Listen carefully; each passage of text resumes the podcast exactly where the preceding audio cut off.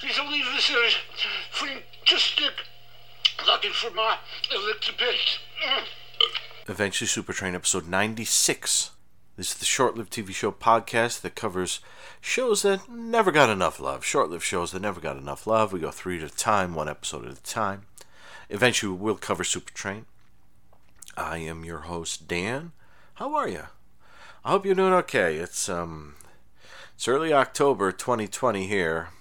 And hopefully if you're listening to this not in 2020, things won't be as yeah, I'm not, I'm not going to go into it, but things are not great right now. But I'm hoping for the next hour and a half or so, you will go into a, another realm where a bunch of goofballs talk about short-lived TV shows, things that no one cared about, but we do. So let's dive in. This episode, we are discussing. I am discussing. Everyone's discussing. Tim Turner, Tim S. Turner, and myself are discussing episode 11 of Nero Wolfe from 1981 then I am going to actually I'm I'm going to an episode that never aired in America of On the Air episode two.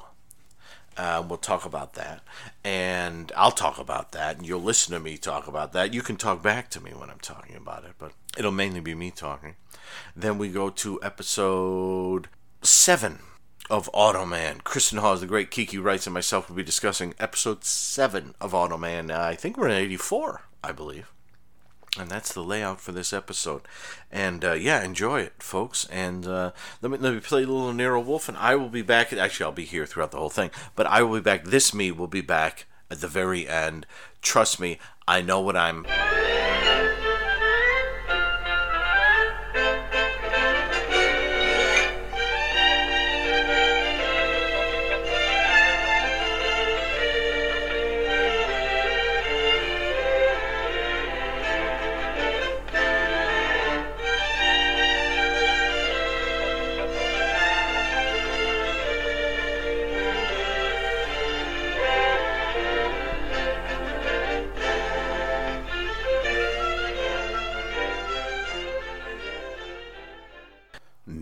Wolfe, episode 11 Death in the Dolls.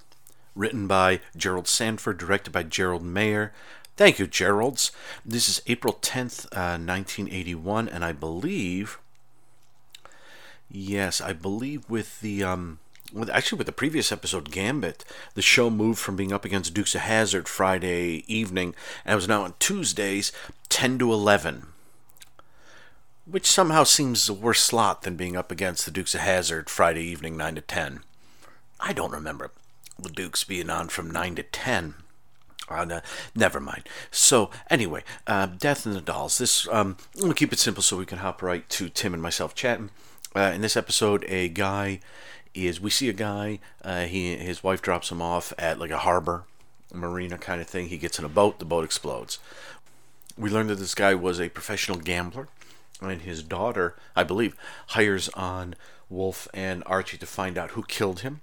And as they're investigating, talking to the wife, talking to the daughter, talking to the daughter's guy, talking to this other guy, the gambling dead guy used to work with, this, that, and the other, someone begins to bump off people involved with the gambling guy. And it's up to Archie and it's up to Wolfe to stop any more people from dying and figure out what the heck is going on.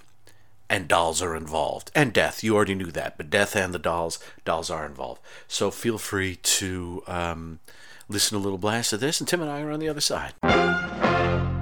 Death and the Dolls, episode 11 of Nero Wolfe. We're, we're getting near the end ish of the show, everybody. And this one, this one is a is more is a more straightforward mystery than the previous one, Gambit, which is kind of a kind of a um, fiddling around with the formula, as it were, trying something new. Um, but we do have with us, as always, Mr. T.S. Turner, who has joined us to discuss Death and the Dolls. Mr. Turner, how are you?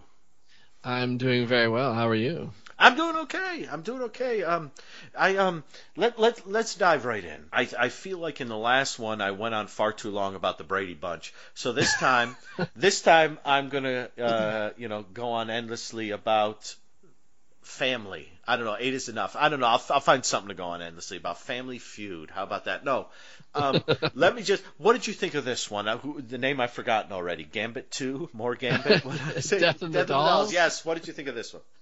Um, I gotta be honest with you. I remember I, I, I loved Gambit so much, and um, I watched these back to back, and wow, this was such a downer. I, It's just Oh. a dud. I, I didn't care for this at all. I um I did appreciate that uh, they they kind of went back to the mystery format. However, it's the tricky. We try not to ruin what's going on, but the trickiest thing about this one is at the end of it they put pull a little. It's a switcheroo. They pull a little something Yes. on us at the end, and the problem with it is it's it's funny actually with the switcheroo they pull. This almost makes this episode sort of as atypical as Gambit, and I am. Can I ruin it? Do you mind, Mister Turner, sir? Sure, absolutely. I was so- gonna do it if you weren't. okay. So what happens is, you know, you heard you heard my plot breakdown. What happens is the guy who blows up in the thing, who I'm going to call Tim Turner. No, I forget I forget his name, but the guy who blows up in the thing, he he doesn't really blow up in the thing. He he uh, did this in order to get the jewels. And the people he kills are people he has to sort of get out the way in order to get the jewels and escape from his life.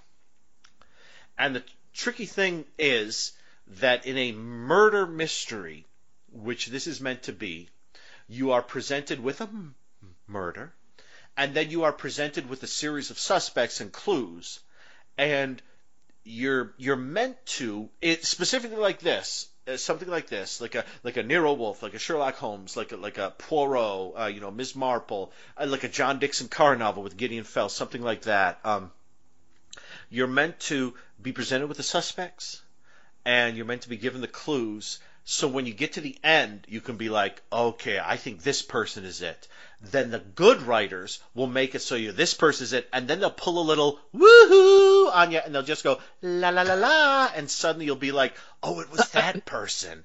And that makes sense. The problem with this is that when you spend the whole episode pretending like one of these people are the suspects and all of them are red herrings, but you present it as a murder mystery, then you've cheated the people who think it's a murder mystery. Because the person who got killed didn't get killed. And that means that it's all baloney. Now, if this were a show like, say, like earlier today, I was watching some Harry O. If this Harry hmm. Harry O isn't specifically murder mysteries, Harry O is a detective. So if you got an ending like this in a Harry O, where like he brings the suspects together and he doesn't know who the killer is, and then all of a sudden the person who he thought was dead shows up, it would be like, oh wow. It would be like hopefully a good ending, and Harry would flip a table at him, punch him in the face, throw him out a window. You know Harry. And all the all the time he'd be in those little shorts that he used to wear when he was on the beach. Oh And God.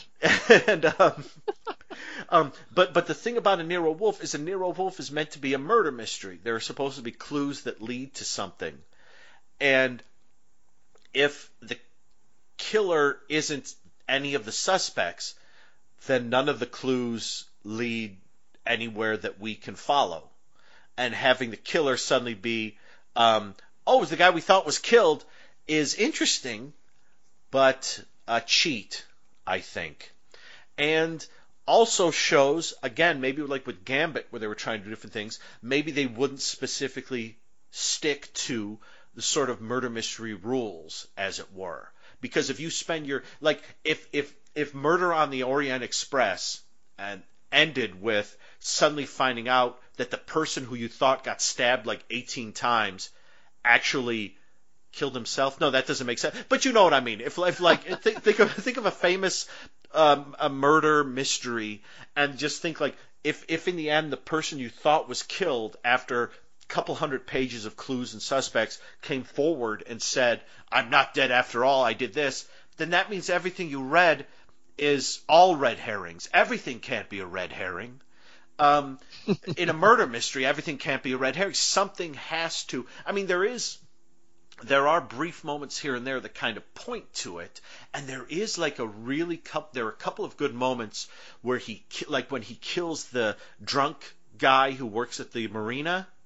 That's Oh, the kind- sailor, yeah. yeah, that's kind of a nice moment where it's almost like, ooh, you know, uh, we mentioned this in the last episode, kind of like, you know, cat the canary sort of thing, like one of you will die by dawn. Is it, you know, is it you? Is it one of you going to kill the other, or is there someone else here? You could do that in like an old dark house or something like that, but in a murder mystery, you shouldn't do that, you know. And it's just, it's it's it's tricky because it ends up just feeling I'm, I'm sorry to go on about but it ends up just feeling weird when you get to the end like and, and even like wolfe calls everyone together he reveals some facts and then cramer says well who's the killer everyone leave you'll find out later what is that one of these Yeah. people the killer what's Yeah, going that and, was ridiculous. and and it's it's it's it's it's it's tricky at the end because there is some stuff in this that is pretty good, but the ending sort of it doesn't it doesn't work. Uh, and and you know like Gambit is one thing. Gambit was another genre.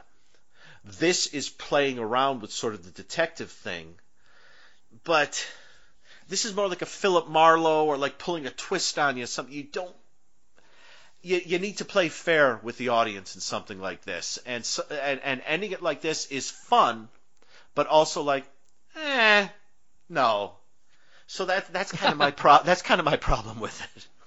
I think I think uh, the the Philip Marlowe comparison is, is a good one. It, it, there's a lot of that kind of uh, uh, convoluted, big sleep kind of feel Yes. to that uh, ending, and um, I will say, regardless of the how like you know silly the whole thing is, like oh he's not really dead. Uh, I thought the way they did the climax was actually pretty well done. Yes. It actually Um, is nicely done. Yeah. They they did a great thing where he realizes he's like, don't go out there, you know, like you're you're gonna get killed or whatever. And he kind of looks at him and he says, well, everybody thinks I'm dead anyway. that was and- nice. Yes. And he looks down the hall and there's a great shot. There's a tracking shot that slowly tracks towards the front of the brownstone as he then it, you know and then he walks to it and i thought that was really well done It- for some reason out of nowhere it felt like oh wow there's a mobile camera all of a Yes, sudden yes, instead of just st- standing in one place Yes. um and i thought that was well done Mhm. um There's there's a But- bit of pathos uh, in in the end, which is kind of nice, where the guy realizes I've been a jackass for a long time. Now's I'm the time to stop. Yeah, now's now I should stop. And it's kind of Um, talking to Wolfe that does that. i will say and i you know you're a smart guy dan so I try, I know try. that just like me, as soon as they're like, "Oh, yeah, here's uh, these dolls that were given, you know, to uh, to Laura or whatever," like diamonds are in the dolls. I mean, like immediately, I looked over at my girlfriend. I go, "Diamonds are in the dolls." She's like, "Oh my god, I hate watching things with you." I would never have said that out loud. I would have thought that. I would have thought there must be something going on with the dolls. I don't. I I am very good at deluding myself for as long as possible. That's one of my joys. Joy when I watch a murder mystery is I can like, and when it ends, I'll be like, yeah, okay, yeah, but um, I, yeah, no, that that's kind of the thing. The moment you see the dolls and oh, these two special dolls and stuff, and you're like, and where are the jewels?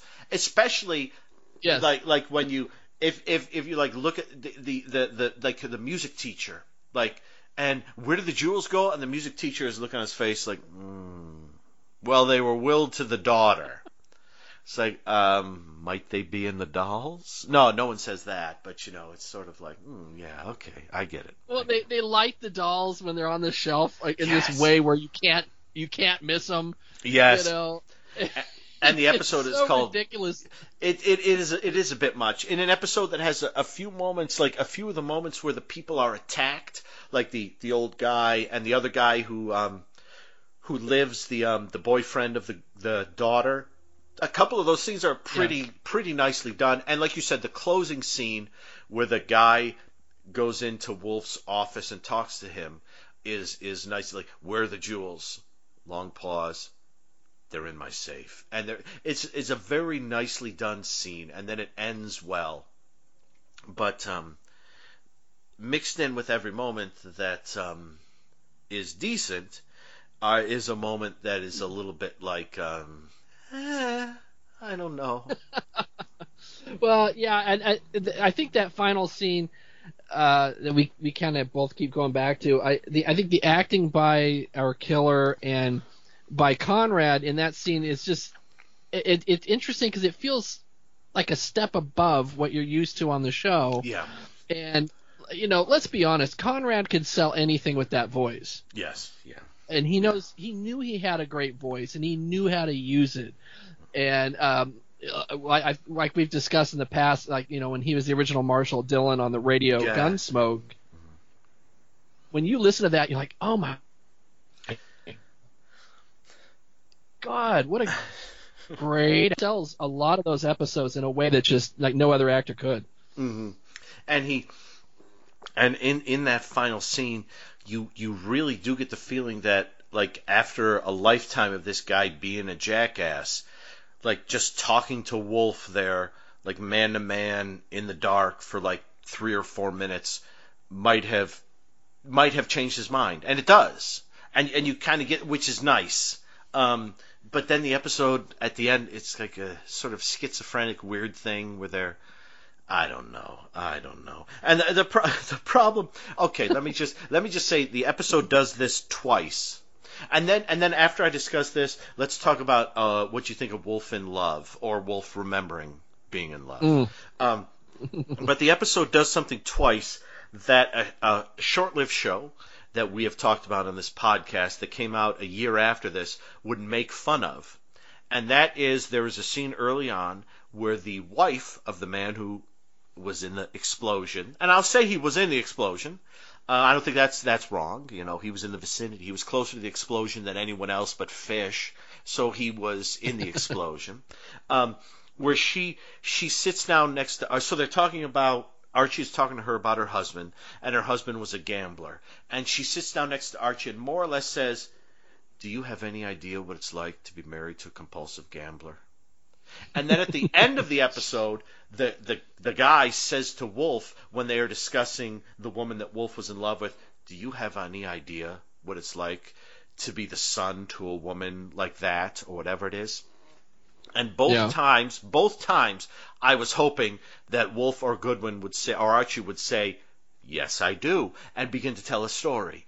Um, because I'm thinking of Police Squad. I was just gonna The say you were best- you be calling that yeah, the, the, the and and that's like in the first episode of Police Squad, possibly the best episode of Police Squad. Yes. I, I think so. I think so. I I, think I love so. I love all six of them, but I think the first one is the most concentrated uh, one. Um, but in that first episode, possibly my favorite scene in all six episodes is the scene where uh, he and his boss go to visit Mrs. Twice. yes And her, her husband has just been killed. Um, apparently, he was robbing a bank or a savings and loan or whatever it is. And there's a moment where she's crying and she says something like, Do you have any idea what it's like to live with such a wonderful man? And Frank says, Yes. And I forget exactly what he says, but it's like, I live Yeah. with, a man, I lived with a man for a few years. He was a gym teacher, but he had a mind yeah and people didn't understand. They drove him out of town like a common pygmy. Yeah. Lived with his son for a while. Wasn't the same. It's true. You can never go back. And it's just so great because she asks Oh, a God. question that that's like a detective trope, which is you ask something that's kind of stupid. And did you did you know what it's like to be married to a compulsive gambler? Um, I would bet Archie's answer, as he doesn't have a wedding ring and he's probably like 30 or younger, or I don't quite know. His answer is probably no. But I love the fact that in that episode of Police Squad, not only does Frank say yes, but he has a heart wrenching story that is the funniest effing thing. And as as Mrs. Twice is crying, and and and they, they all sort of go off in the, the great thing about that scene is they all go off in their um, Groucho Marx uh, Animal Crackers strange interludes, and so the Yeah. Mrs. Twice is off in her side crying, and Frank is sort of like facing the camera. He had a mind, and meanwhile his boss is saying something like, "Did he owe debts to anyone? Gambling, the mafia, Book of the Month Club, stuff like that." And and they're all kind of doing this different thing, which is gorgeous.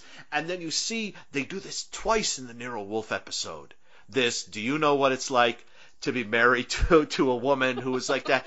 No, of course he doesn't. Why do you state it like that? I love it. I love it because, I mean, it's it's it's it's a tricky moment because in that scene, the the actress I think is very good, and I, she's very she looks very familiar. And I forgot to look who, up who she is, um, but the wife.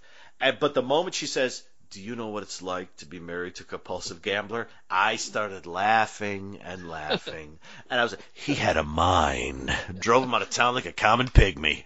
And it's just, we would have been here sooner, but your husband wasn't dead then. Yes, And- that's my favorite line of the whole best, episode. Best line, best line ever.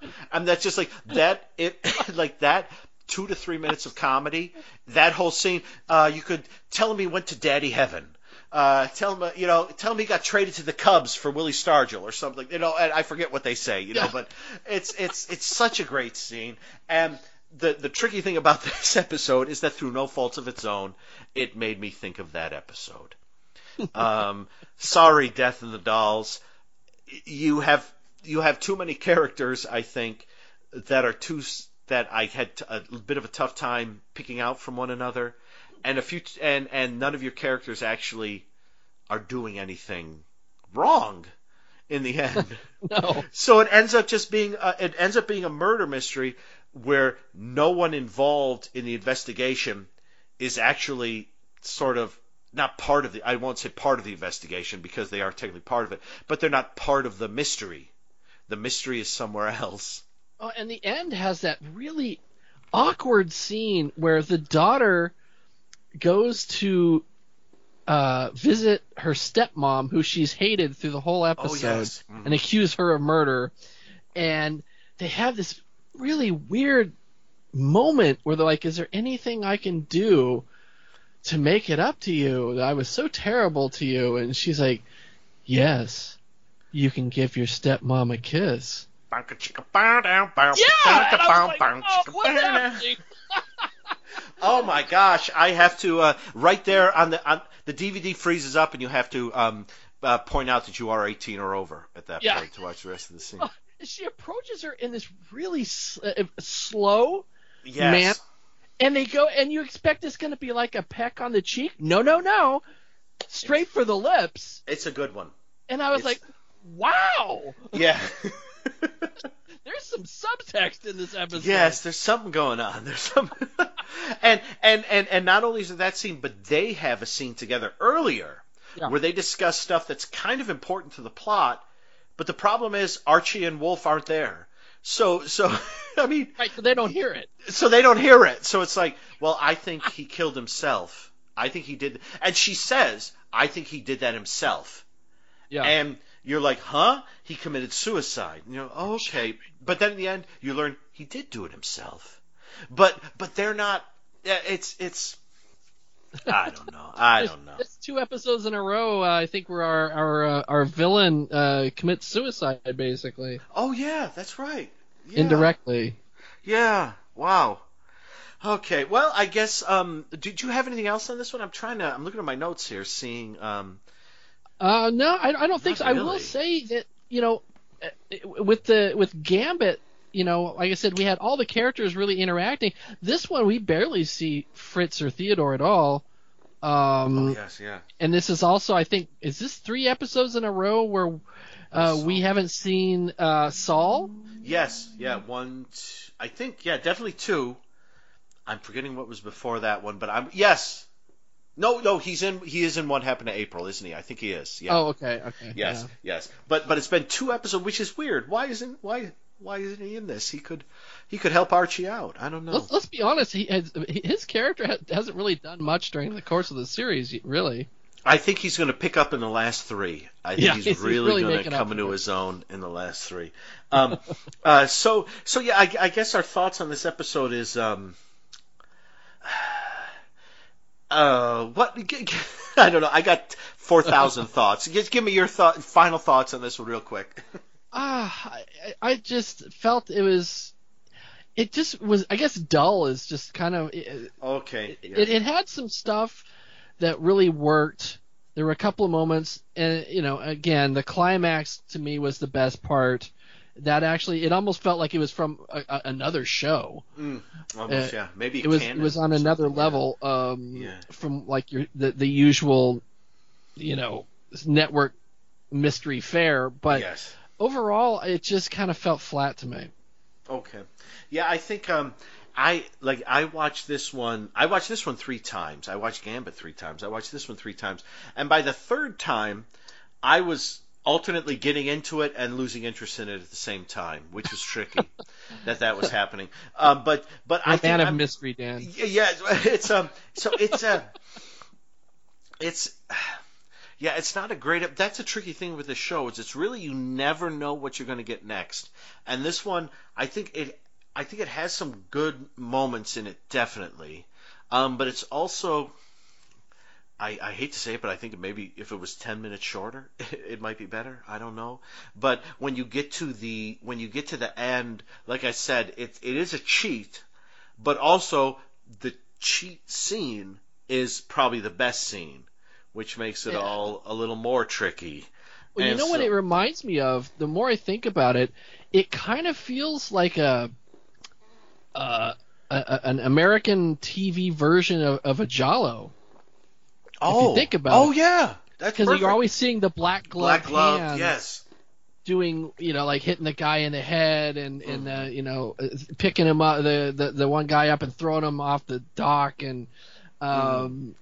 So it, it kind of has that feel Oh. where, you know, especially with the whole re- reveal at the end, that's very giallo-esque. Su- that's super giallo. Yeah, I was going to say maybe like a Cat of Nine Tails and William Conrad and um, who? Oh crap! I'm forgetting everyone who was it. You know, Cat of Nine Tails, the Dario Argento film. Who was Oh, it? Was uh, um, Karl Malden. Karl Malden instead of William Conrad. Yeah, and and James Franciscus instead of Lee Horsley, and they're trying to find out who's doing these creepy killings, and there's this weird family dynamic and all this other stuff going on, and Yeah, yeah, oh, yeah. I could see that. I could see that. Yeah, being a giallo like because the joy of the giallo is that when you get to the end, it doesn't really need to make sense No, logically. don't. it, it, it just it just needs to be entertaining.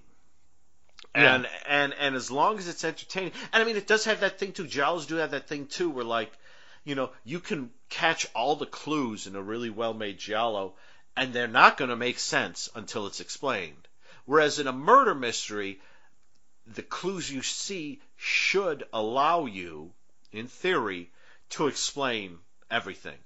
But the, the like a giallo is like, you know, you'll you'll see, you know, um, you, you know, you'll see a um, like a necklace, or you'll see like a, a painting hidden behind a wall, you know, or or, or, or something like that, or, or like a diary with entries that don't make sense. And in the end, someone will come along and say, okay, this was the painting is, this is what the diary is, and the necklace was this.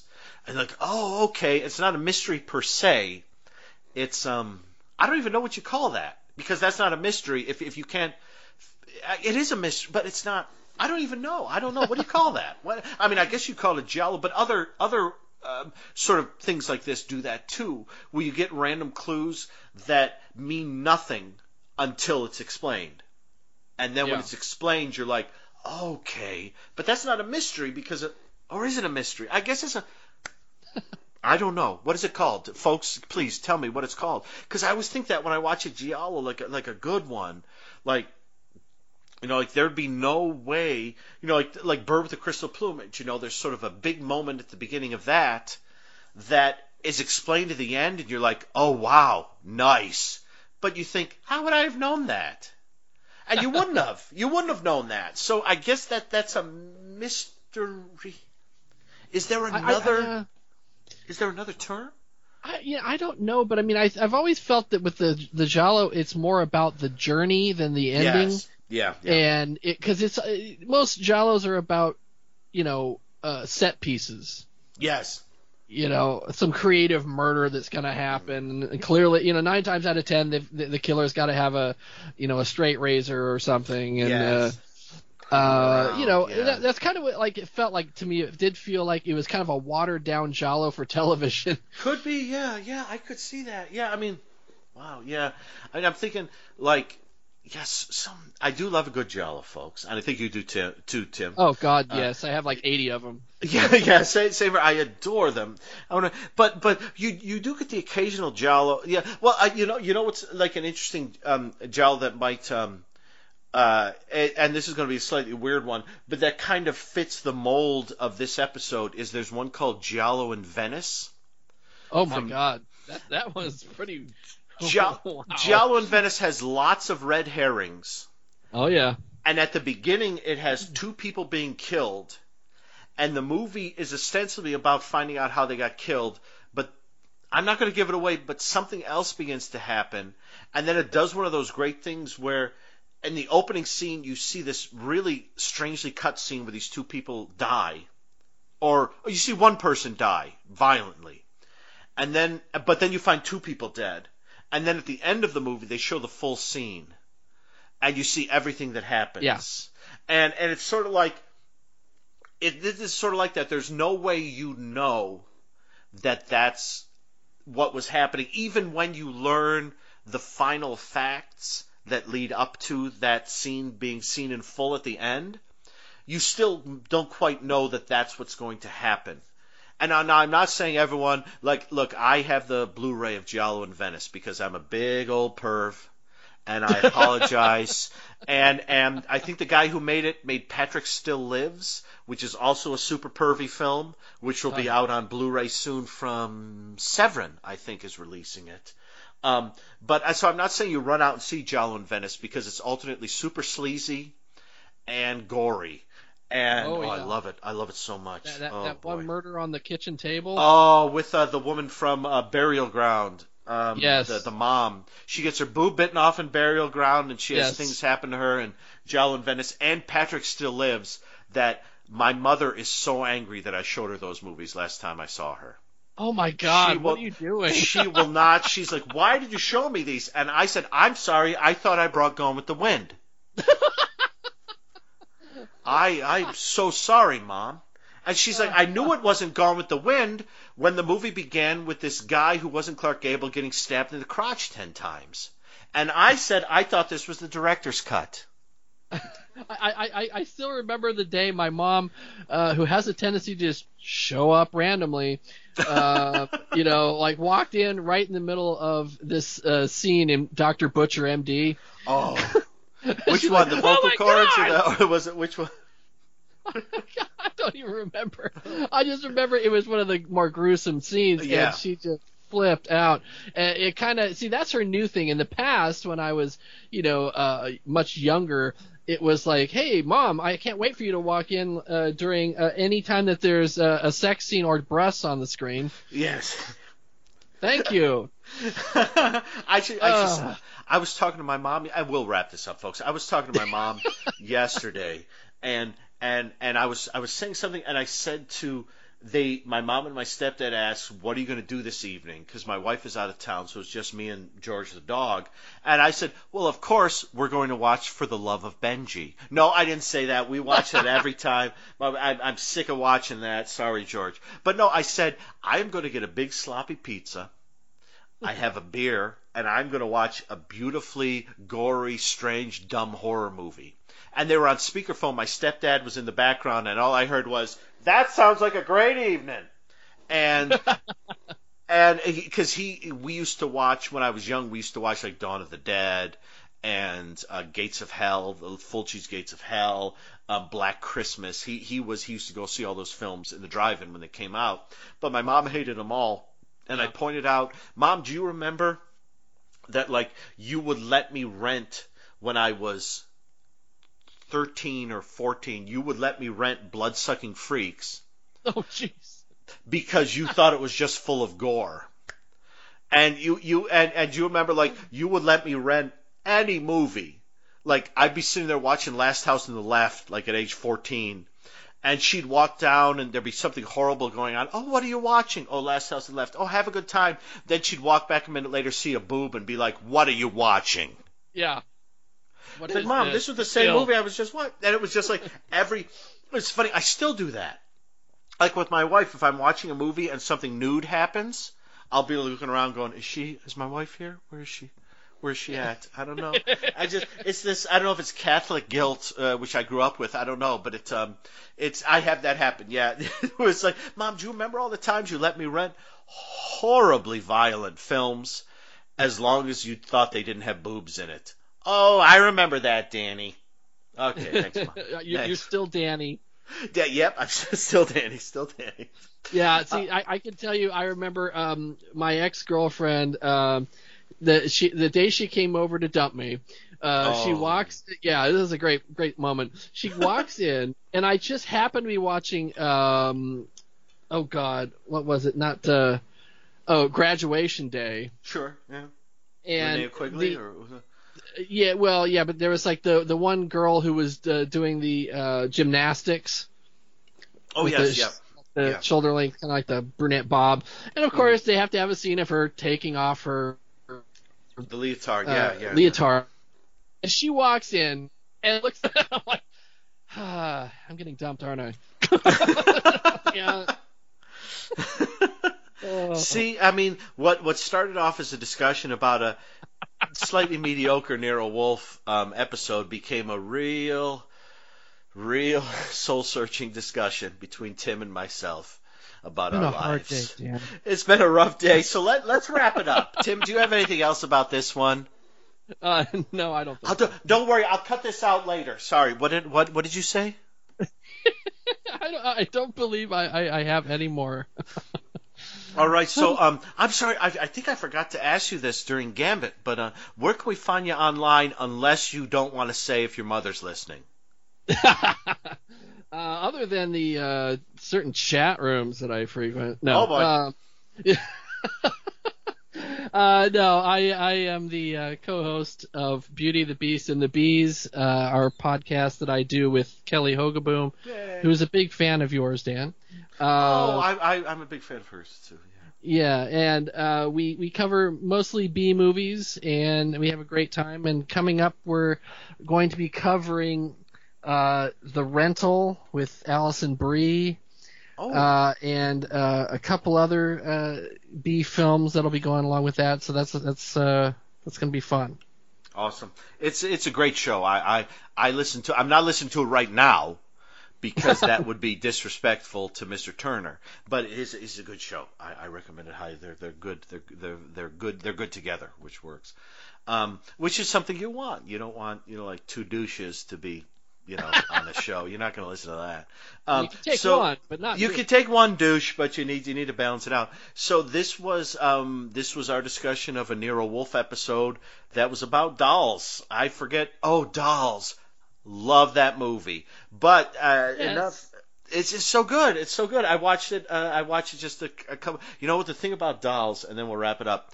At the end, I always cry at the end of dolls. I don't know why, but when you get to the end, yeah, when you get to the end, and like the, the dad is going crazy, and and you get the um, like at the end with um, are you all right?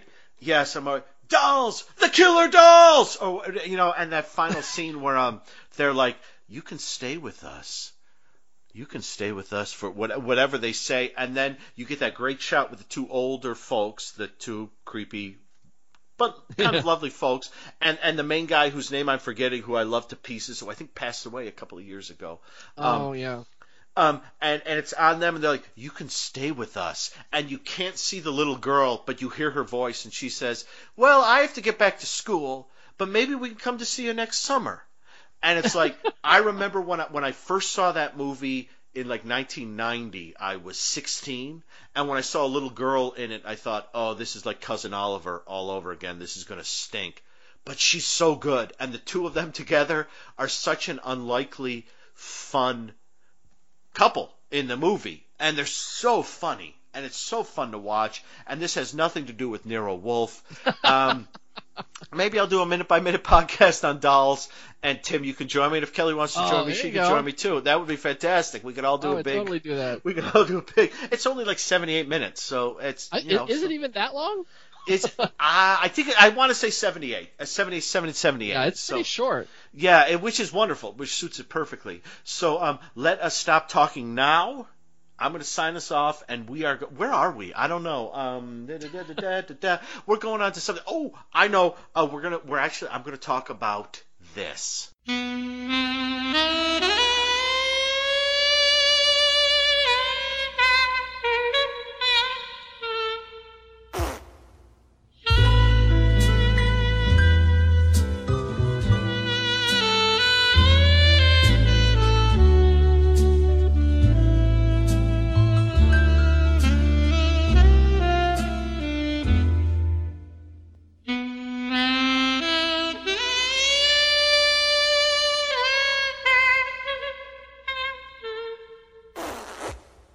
The Air, episode two. This one is written by uh, Mark Frost, co-creator, and directed by Leslie Linka Glatter, who she directed tons of stuff. That's Homeland, um, uh, Mad Men.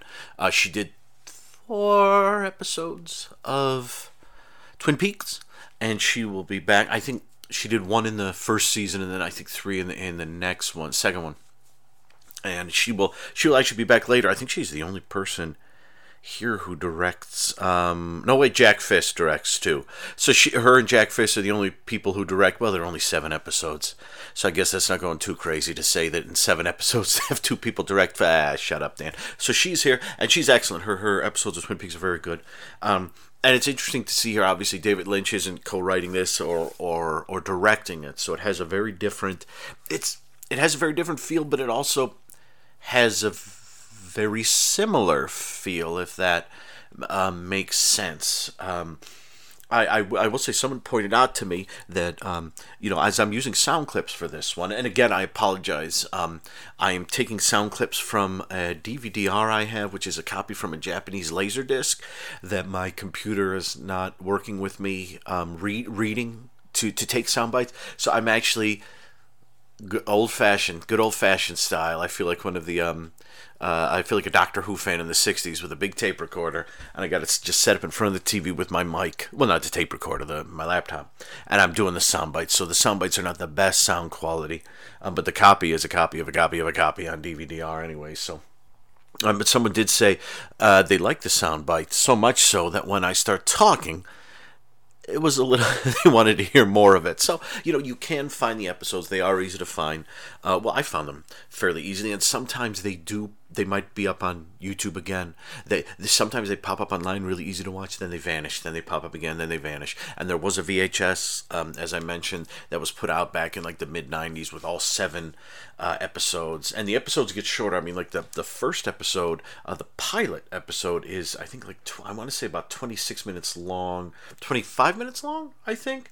And then um uh, the this episode is 23 so they they get a little shorter um, when they go to network um, uh, but, but yeah, so so there will be sound bites on here, and they're they're awesome and they're lots of fun. And then when it comes back to me, please don't be terribly disappointed. I I, I don't think I I don't think I really said that with any of the shows so far. But um, um, yeah, I said that with Joanie Loves Chachi. I'm kidding, or did I? Anyway, um, Cobra. No. So what happens in this episode is it's a little tough to tell. To me, it looked like it's the day after the previous episode. I could be wrong on that um, because mail has arrived. So so um, it's it's tricky because it what it looks like to me when the episode begins is it looks like the next day, like at a theater kind of thing, where like the reviews have come in and the telegrams are here and everything like that. And that's what it looks like. People are sending flowers uh, because uh, Betty's a success, uh, the Lester Guy's show, and but it's it's it's it's it's a little tough to tell because people are sending our, their letters too. So this is this is presumably probably not the next day, but definitely not a week later because they're still re- they're still like sitting in chairs rehearsing the next episode. So this is two or three days after uh, the previous episode ends. Lester Guy Show is a big hit. Uh, everybody loves Betty. Uh, so so yeah, so Betty is getting all this uh, stuff, and she's a little seems a little confused by it. And um, forgive me, Ruth, the um, I think Ruth, she she is is Ruth. She's production assistant on Lester Guy. She's the one that understands what uh, uh, David Lander's character says. But she shows up and she's talking to um, Betty about all these letters and telegrams she's received, and everybody loves her, and she's a huge hit. And let me play a little clip of this. This is uh, Lester is walking by Betty's uh, dressing room and sees all this stuff. Morning. Good morning, Mr. Guy. Good Morning, Mr. Guy. Good morning. Did someone die?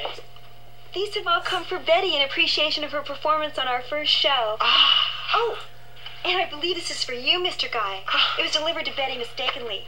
I believe it's from the owner of the network, Mr. Zablotnik himself. Oh, he knows of my love for arid climes. I have a cactus garden at home. Inside?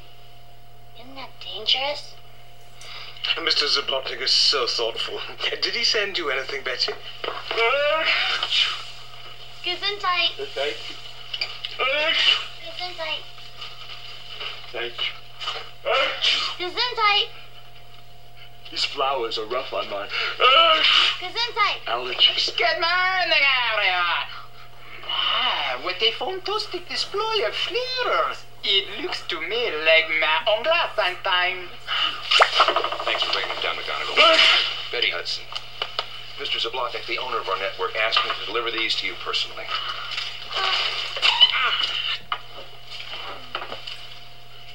Dear Betty, God bless you. You saved the show after Lester's unfortunate accident. Won't you please be my guest for dinner tonight? I will send the car for you at 8 o'clock. Yours truly, Ivan Zablotnik. How charming. How charming. Isn't that? Betty, that's so exciting. Betty, if my uncle wants to take you out to dinner, a Morse man has big plans for you. Betty. I hope you can appreciate the smiling hand of fate that has blown good fortune in your direction. In fact, today I would have to consider you the luckiest woman on earth. Where is he sending the car? To your apartment. But I, I live on the seventh floor. The car will be waiting for you outside on the street. Oh, is he giving it to me? No, it's just to take you to dinner. But I don't drive. Excuse me. Ah.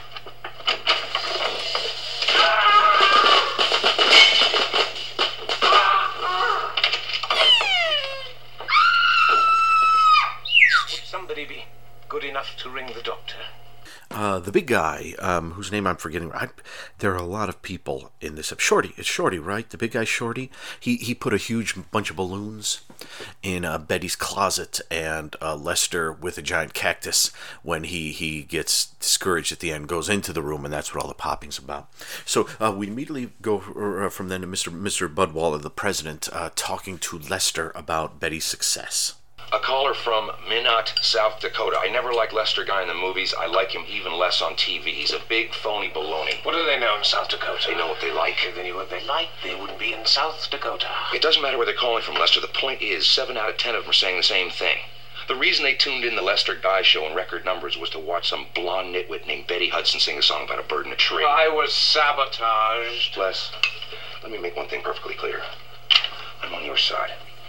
I'm the genius that talked old man Zablotnik into shelling out the big bucks for your contract. That is my Mr. Squiggly up there on the chopping block right next to yours. So don't you start with me. I say, sometimes I think I never should have left the movies. You Listen to me, pal. When I found you at that motor motel on Santa Monica Boulevard slurping vodka out of a frozen orange juice can, you couldn't have hawked your movie career for a ham sandwich and a box of pretzels. You were washed up, finito Mussolini, face down, belly up. I say. Right. The only reason I schmoozed Mr. Z into giving you this gig is his freakish sentimental attachment to a second-rate musical you made 12 years ago when every other able-bodied male over the age of seven was off fighting the war. Piccadilly Circus? You like Piccadilly Circus? He's nuts about it. He screens it at least once a week. Some of my best work. You never told me. Zablotnik doesn't know from movies, but he knows Piccadilly Circus. Then don't you think it's rather odd he never wanted to meet me? His English isn't too good. He's embarrassed to meet actors. He thinks actors make up what they say by themselves. That they're too witty and droll for him to keep up. Then why does he want to meet Betty Hudson? That's what I'm trying to tell you. I don't know. I can't recall this ever happening before. I thought you were saying I shouldn't worry. Lester? Worry. Really? What should I do? What should we do? What should we do? Betty Hudson is a mistake. On every level, including genetic. She is not an actress. She is not the star of this show. She is a receptionist waiting to happen. What would you do? Well. Well, I. I will think about it. I will too. With my brains in your. I'll think of something. So yeah, they're going to try down, uh, bring down Betty with the help of Nicole, who is the rather sycophantic. Uh, she's the head of comedy, I believe. She's the head of comedy for the Zablotnik uh, network, if I am thinking that correctly. Nicole, yes, head of head of comedy for the Zablotniks, and basically the plan they uh, sort of come up with. Now they have a scene where they're all practicing the um, uh, rehearsing a scene from the episode, something to do with the spy stuff, and it's really ridiculous. And they're all sitting in like directors' chairs. And um, is it Mickey or um, Geez, I'm forgetting the it's it's Mickey and Blinky. No, it's yes, it's Blinky. Blinky is the guy who has Bozeman simplex, and we do see him at one point. Um, and the cam and, and the voiceover that from the last one says he has Bozeman simplex. Uh, we also see the Hurry Up twins go by, and someone just voices just like the Hurry Up twins, which is interesting. But Mickey is the visual effects, the prop guy, and he gives uh, Lester a big suitcase, sort of like a special spy suitcase. Now, granted, this is 1957, so this is um, long before the James Bond spy stuff uh, that would take over, circa 64. Um, but uh, there was there were spies in in the 50s, and it's great because um, it, it's it's it's very interesting done because it's um because sometimes this episode looks like it's a standard episode of a sitcom, but other times it clearly is taking the piss, uh, taking the wind out of the sails of, of a sitcom episode. It should probably have a laugh track then if it's doing that. But then the thing is, like, if you if you did this to make fun of sitcoms and then put a laugh track on it, it would be like Bruce Springsteen writing "Born in the USA" as kind of not quite a protest song, but it's sort of not quite a not a pro USA song, but then setting it to big patriotic music, you're going to get idiots who hear it, hear the title, and immediately think it's a it's a big patriotic theme song, regardless of what the lyrics say. And then you know if they get caught out on it, they'll blame you know Bruce for doing that. I think this would be the same thing if they put a laugh track on it and they were making fun of sitcoms. You're going to get a lot of people who will think, oh, this is just a dumb sitcom. then when people actually said, well, actually it's it's kind of playing with the conventions. Well, then it shouldn't have had a laugh track. That was stupid. So, so I'm glad it doesn't have a laugh track. But at the same time, it, it can be a little tough to gauge uh, what it's up to. But and so he, he says to Mickey. Mickey says to um, uh, guy, you know, don't uh, don't push these two buttons at the same time. And he says very clearly because it lets out a uh, it lets out the fake poison gas. It'll make you laugh a lot and act stupid. And Lester, of course, immediately presses the buttons and begins laughing a lot and acting stupid. And every time he hits his head against the wall, it makes a boink boink. You heard some sound effects in the last thing. And Betty's still very worried about uh, dinner with Mr. Zablotnik yeah, she can't say his name, and um, there's a, there's a great scene where, um, and I know I'm over explaining it, but um, I'm just going to talk about these anyway. So so let me let me do it. There's a great scene where the car comes to pick up Betty, and the chauffeur is um, and Betty's very nervous. She's chomping down the chiclets and she's saying, "Should I sit up front with you?" And the chauffeur is like, "Oh my gosh, you you know you're one of his special guests. He has special guests like you, lovely women, two to three times a week. Don't mention his wife. Don't mention his you know hairpiece. Um, you know, and tomorrow morning when you leave his um, apartment after spending the night in his penthouse, you know you won't uh, you won't see me again because he always sends you in the gals in a taxi and just making Betty more and more nervous. Of course, almost immediately we see that it's Lester." Somehow is commandeered, uh, put on a mustache and commandeered the limo, which is great. But then Betty gets into the restaurant Giuseppe's uh, Seafood. Um, and the great thing about Giuseppe's Seafood is Mr. Giuseppe runs the place, and all of his waiters and as busboys and things are all named Giuseppe. So he's Mr. Giuseppe, and they're all their first names are all Giuseppe, which I like. And Betty is very nervous, and she won't take her coat off, and she's afraid of Mrs. Zablotnik, and then she ends up kind of like passing out when Mrs. Blotnick shows up, and here's a little soundbite. He he basically she's passed out in the booth, and he's kind of leaning over to try to unbutton her, her coat, um, not not salaciously, maliciously, um, because he thinks she's very warm.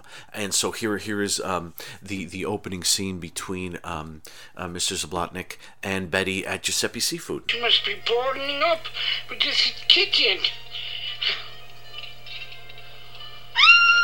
It covers!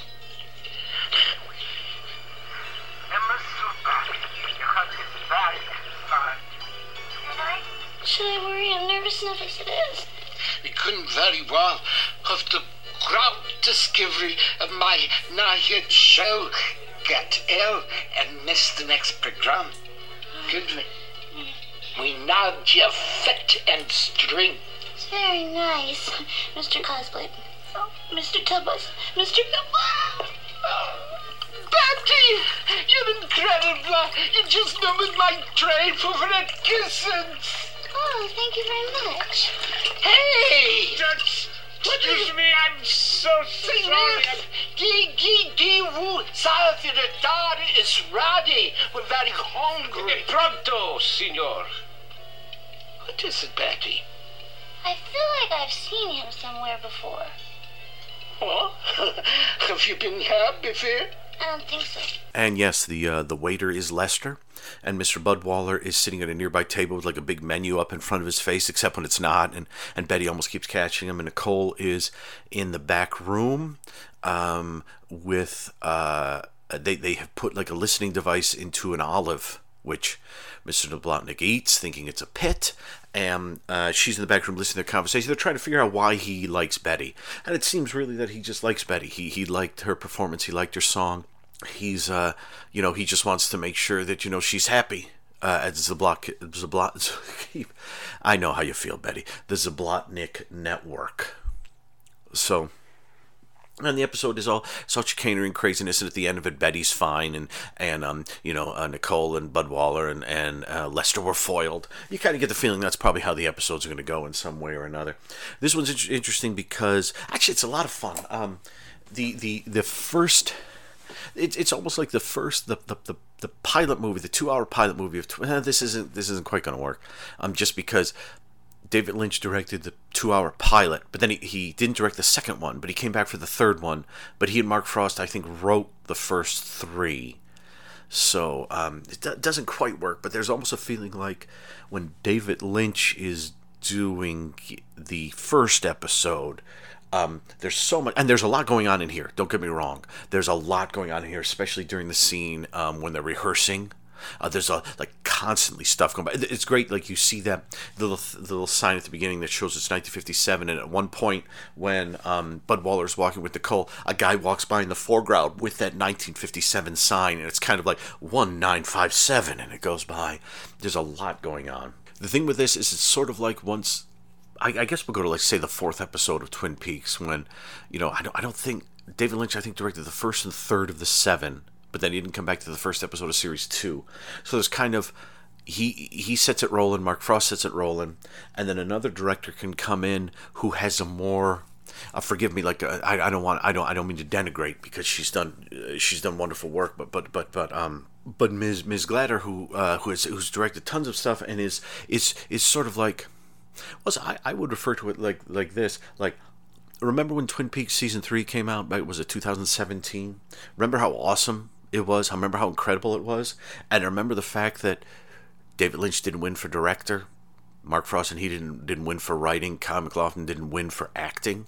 And when you look when you look and see that he was nominated for directing, but the guy who won like directed it was I don't know, it was an episode of Homeland or, or some it was just a random episode of some show that nobody's gonna remember.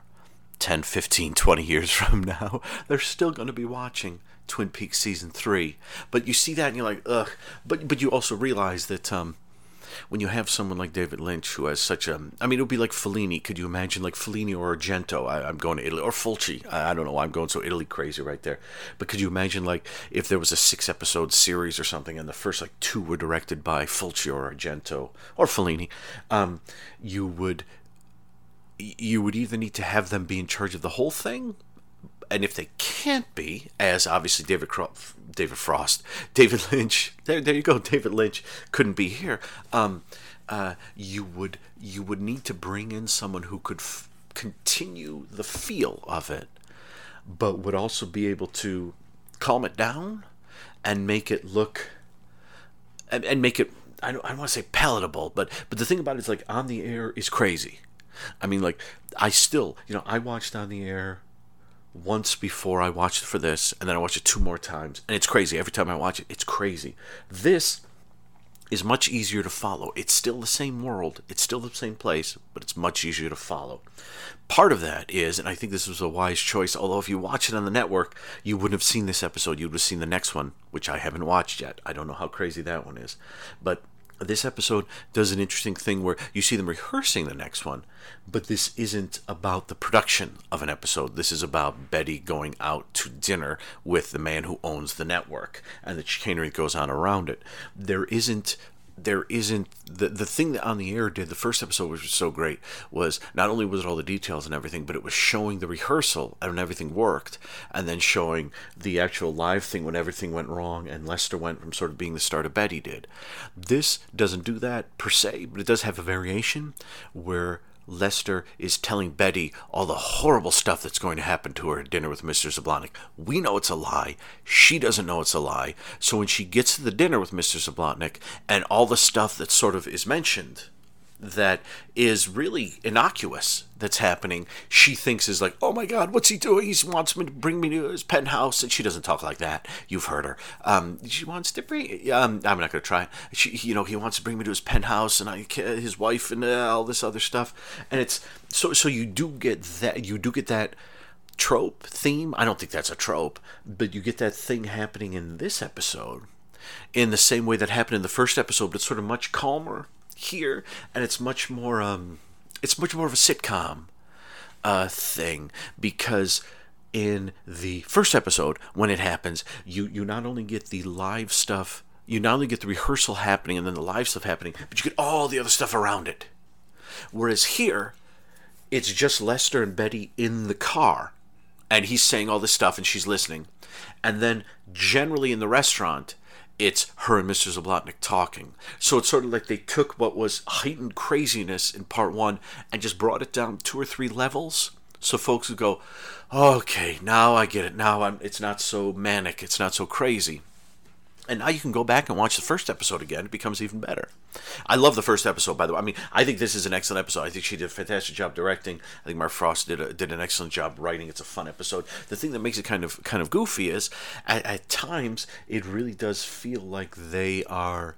Um, it, it feels like a mix of we're making fun of sitcoms. It's it's weird because yeah, the first episode is a, a show within a show, but this is a straight up sitcom episode you know the the sort of trope or the sort of storyline of like like someone going on a date or someone going on a business something or something like that where um, other and other people are like jealous or other people want to find out why they got invited why they're you know why is she going on a date with him or something like this and so they're they're kind of looking seeing what's spying on him that kind of thing. That's what this is and it's all standard. It's slightly heightened crazy. It's not as it's weird. It's not as quite as fast moving as you think it might be. Like the first episode is is kind of bullet pace craziness. This one, the jokes and the wacky flies at you pretty fast, but the actual storytelling is much calmer. I guess that's part of the thing that makes it a little more easy to take than the first episode. Again, I prefer the first episode, but the first episode is like I said, the first time I watched it, the first half of the first episode, I sat there kind of like looking at going, should I be writing all this down? I am truly not getting what's going on. But this, you know the characters a bit. Even if you don't know their name, you, you know their faces, and you got the setup, and there isn't a live show. There's just the dinner and the, the rehearsal and such. And um, I think this is actually quite a wonderful second episode. If this had been a repeat or variation of the first one, which I'm sure they'll do. I, I know they're going to get back to doing the shows. That's that's the point of it. But I like that this is this is like this is kind of taking what the first one did, but um, uh, just it, keeping keeping it manic, keeping it moving, keeping the the the cutting is, is quick, the pacing is quick, the editing is fast. It's all going on here, there, and everywhere. Um, crazy sound effects, constant people like like when they're in the rehearsal scene. There's kind of like, um, hula dancers in the background, random guys dressed as engines and stuff like that. Constant stuff going on but because because of just the subject matter of it, which is standard, you I don't know if I I'm sure there was an I Love Lucy episode where maybe like Ricky is going to dinner with like a prospective like dancer or singer or something for the club, and and Lucy and Ethel are in the next booth spying on them, something like that. That's that's what this is, and it's funny, which is good. It um is it David Lynchy? I don't know. I I did I did I did read a, I think it was on YouTube, a comment or something. No, I know what you're saying, Dan. Why are you reading YouTube comments? Um, I could be wrong. It might not have been on there. But someone who would, no, it wasn't on there because it wasn't up on YouTube. That, but, but a few days ago, I was looking up something about on the air, and someone commenting on the first episode said, um, "This is what I've always suspected. David Lynch is a comedian," and I, I think, uh, I think, um, yeah, you, that's that's kind of comedian with the dark side to him, as, as most comedians have. So, um, let's see what else. Let me just go into uh, some other bits about this episode. So Betty, yeah, so Betty's great in it, and she's always. I think I like the fact that Betty doesn't really seem to have an idea what's going on. Everyone else is a professional and you you heard Mr. Budwaller said, you know, she's a receptionist in training. Everyone else is a professional. Everyone else has been doing this for a while, even Lester. She's the one who seemed to have lucked out, but she's the only one who seems to connect with the public. And she's the only one that they seem to kind of care about. They don't seem to care about Lester or anything else. They seem to care about Betty, whereas everyone else running around like mad who does this for a living is not getting it at all. And I guess that's kind of why they listen in, maybe to find out Mr. Zablotnik has to say. But if you can understand what Mr. I mean, here's the, the fun thing with Mr. Zablotnik is pretty much everything he says is subtitled throughout. Whereas um, uh, uh, David Lander's character, Mr. Zabuch, Zabuch, Zabuch, I, I always forget what his name is. It's Mr. Um, Gotchik. It's G O C H T C H. Whereas he always has Ruth Trueworthy, Ruth Trueworthy, standing by. Ruth, Ruth Trueworthy. I like the worth truth, true Ruth Truth True Worth. I like that. Um, whereas whereas he always has Ruth standing by him translating. Mr. Zablocka does not, and um, and I like too that that when we saw and so he has subtitles. I like in the previous episode, Mr. Zablotnik Zablotnik. Um, was kind of he either praised them all at the end of the episode, or he uh, was breathing fire through the foam. And it, yes, Mr. Zablotnik is played by Sydney Lassick, who you know from lots of things. Um, I'm just going to say the unseen right off the top of my head. He's also in the movie uh, Pandemonium, one of the um, four early 80s first wave slasher parodies, uh, the one directed by the man who made Alice, Sweet Alice. And did he do Tanya's Island? Am I wrong there? Um, Alfred Sole, and um, he's he's in the scene where Carol Kane's character and Eileen Brennan are um, they have the Carrie relationship, and um, the mom mentions uh, Carol Kane's dirty pillows. And um, she says, "Mom, they're not dirty pillows; they're breasts." And then all of a sudden, Sydney Lassick is kind of like a bum, is carrying like actually is holding like dirty pillows, and they make a joke about it. Oh, Sydney Lassick. He's also in an X Files which I didn't look up. I think it's from season four. It's near the end of season four. Oh, it's it's the big reveal episode with Scully's. Um, okay, I won't say. Yeah, because you get Leonard Betts where Betts is after Scully for something, and and it isn't revealed. Is it Elegy? The one with the bowling. The guy. Um. Um. I want to. I want to say this actor. He's, he was an actor. He was in Best in Show. Bulge. Uh, um um, when when they're doing the um, recording session at the end of Best in Show. I'm not wearing underwear. That guy, he he plays like an autistic guy who's able to like do automatic scoring or bowling pins, something or other. And his best friend at the home, sort of halfway house where they stay, is Sydney Lassick. So you'll know him when you see him. He he's great. He either plays really crazy guys or really odd. He's he's fun. So he's Mr. Zablotnik, and he's very funny with an and hilarious hairpiece. Ah, so um, I don't I don't want to go on too long about this because I mean as crazy as the episode is and as much is going on, it's, it really is a straightforward sitcom episode with extra bits thrown in there. It really, it's weird how much. I mean, like I mentioned, Born in the USA. I almost want to mention like Steely Dan. You know, like Steely Dan used to say, like um, I think they lost this as they went along. They got to the end of the '80s, but early on, it was like they would write these lyrics. That they were kind of like um, uh, they were critiquing society and and the way people acted and consumers and things like that. And they would set it all to like sort of 70s AOR easy listening kind of stuff. So people would be singing like reeling in the years not reeling that like that thinking like realizing that was making fun of them.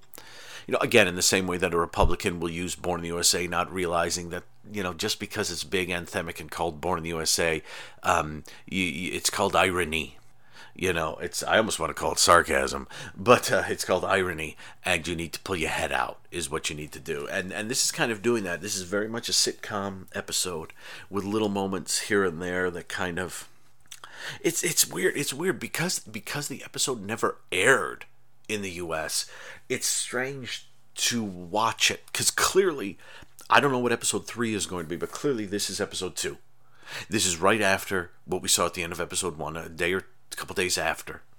And this is right after that, with a bunch of people who, like I said, are professionals and have been working in the industry for a long time, trying to figure out where this gal who's a receptionist in training suddenly like won America's heart. And um, she's adorable, is why it is. Um, I'd, um, you know, I would um, do whatever I had to do to help Betty out. She wouldn't understand it, I don't think. I'm wondering the kind of guy that Betty would go for. I'd be interested to see. Uh, let, let me wrap this up. Um, I didn't want to go on too long, like I said, because I, I thought I, I, I do want to talk about David Lynch. I want to talk some more about the actors, like the great Ian Buchanan in this, who's so goofy as Lester Guy in this. I, I do want to uh, talk about them, but um, this episode's running a little long, and um, shouldn't be. We just we all talked a lot, and it was fun. So, and you, you'll hear some more talking in a moment. But let me um, let me wrap this up here. Uh, I'll just say that I have the episode playing right here, and I forget the um, it it is it is. I mean, I think they are really playing with the sitcom tropes here, and and and it's it's interesting. It's it's almost like I think if they were to do it now, it would be a little more played up. But there's there's things like like that suitcase, that spy suitcase that sprays uh, Lester, um, because they bring that suitcase. Budwaller brings that suitcase to the um, to the restaurant. And when the Giuseppe's, he calls the Giuseppe's over, the, the waiters to his table, sprays them, sprays like the three of them. And then for the rest of the episode, you see like the waiters and they're laughing and they're hitting their heads against the wall and they're crazy just so Lester can take over as the main waiter. So, um, it's, like like I said, the tricky thing with this show was when I watched the first episode, I really had no idea what to expect. And when the first episode ended, I really enjoyed it, but still had no idea what to expect at the moment, it looks like it's going to be a wacky sitcom, but this is what when is this? When did this is 92? When did when did Get a Life start? Jeez Louise, I always I always think of Get a Life as sort of the first show that really begins to properly parody sitcoms, especially like 80s sitcoms and, and, and before that we've seen for well, I 80 sitcoms are kind of a sorry lot ish. Um, but but Get a Life to me is always the, in my mind sort of the first kind of anti sitcom. Um, the the show that um, uh, kind of yeah begins to parody what what sitcoms do in the tropes and that kind of thing. Except of course it had a laugh track, but you could turn off the laugh track in quite a few of the episodes on the DVD, really nice DVD set from Shout Factory. What I didn't realize is that by time this began, um, Get a Life was already gone. Get a Life started in uh, Get a Life ran from like September of 90 to like March of 92. So this is kind of it's interesting because this to me just from looking at this episode specifically and much of the previous episode is looking like, and I see it listed as a sitcom, but I would list it as an anti sitcom. And possibly because David Lynch is involved, they're able to turn the laugh track off. You hear a fake laugh track a couple of times in episode one, which is fun, but it's interesting. So, if this is the next step in the end, no one really saw this though, and people still remember Get a Life. And it, I don't know. So, uh, we'll see. Like, like I said, when when I get to the end of episode seven, um, this may be a whole different thing. I don't know, but uh, let me wrap it up here and just end end by saying that the the episode does end. It doesn't end on a freeze frame, I don't think, but it ends on a wacky uh, joke, I believe, where um, uh, um, it's revealed that Budwaller and and and um, Nicole and um, um, uh, Lester are there, and as Lester and Betty are leaving, Betty says, "Do you want me to talk to Mister um, Zablotnik? Why? Well, he seems to like me, and I was going to ask him if he if he could give you a raise. Why would I want a raise? Well, I don't know. You're the star of your own show, and yet you're you've got this second job as a waiter. And the episode ends where in the background you can see all the Giuseppes acting crazy because of the spray, and in the foreground, um, Lester is crying into Betty's shoulder, and um, yeah, and uh, there, there they are, and um, he's in tears. It sort of ends like that, and um, and Betty and um, Betty is in the her coat is the same color as the um, as all the outfits that the waiters, the Giuseppe's, are wearing. But yeah, it sort of ends with a wah wah kind of moment, and um, that I'm anxious to see where the next five episodes go, and the next episode will be the second one that the American public didn't see but should have. And so uh, let me uh, let me give you a little blast of something. We will go on to a little discussion of a show I like to call Automan.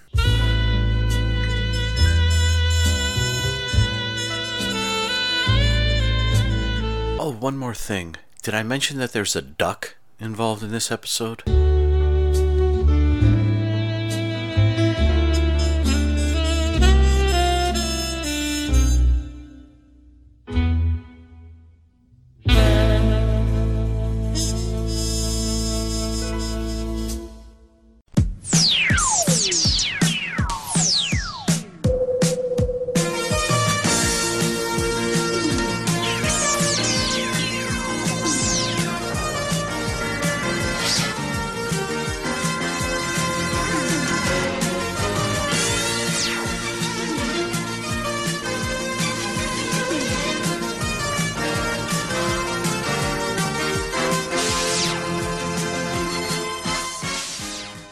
Automan Episode 7, The Biggest Game in Town, January 26, 1984, directed by Winrich Kolb, uh, written by Larry Brody Shel Willens.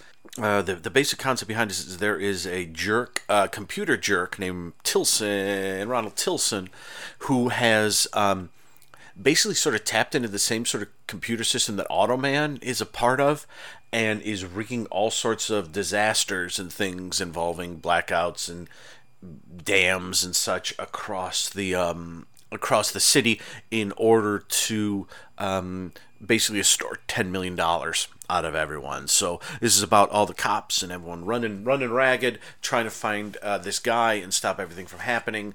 And obviously, um, Walt and Automan are teamed up together trying to stop this. And we're going to talk about this in great detail.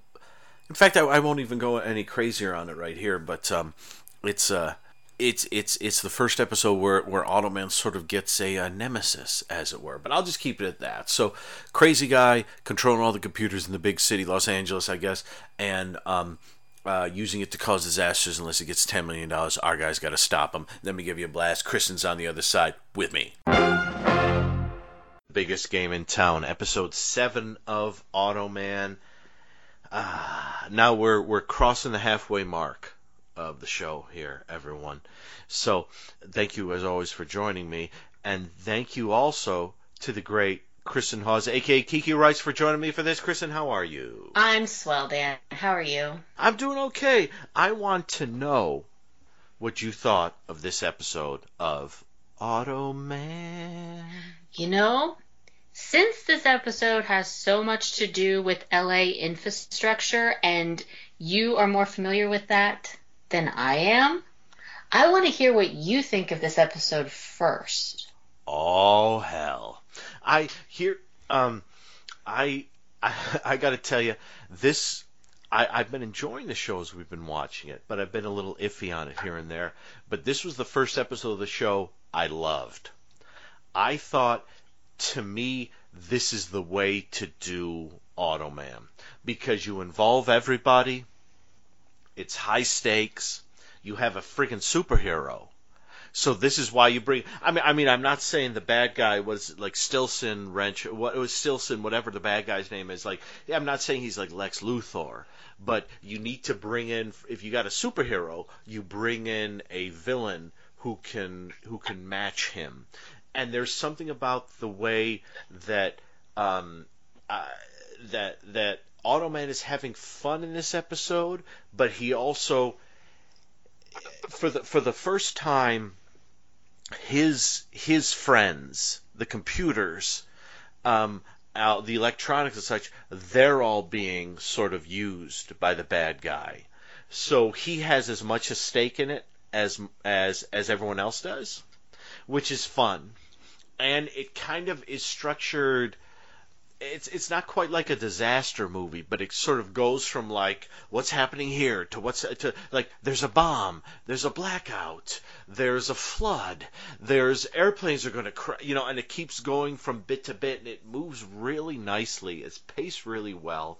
It has some funny stuff in it, and um, you know, Automan is out there to save the day and help everybody, but there's, um, but he's also having fun when he does it. Like even when like he knows that bad stuff is happen happening, like like at the airport, like about halfway through there, his as they're going there, his big excitement is, I'm gonna dress as a flight commander, or you know, I'm gonna dress up, and I'm, it's gonna be exciting. And I just thought of um, um, uh, there's a there's a Doctor Who quote, I think it's from the Time Warrior uh, with the Third Doctor and Sarah Jane, season 11, I think, where um, the Doctor says something um, strange, and Sarah Jane says something like, "Are you serious?" And he says something like, um, "About what I do, yes, but not necessarily the way that I do it."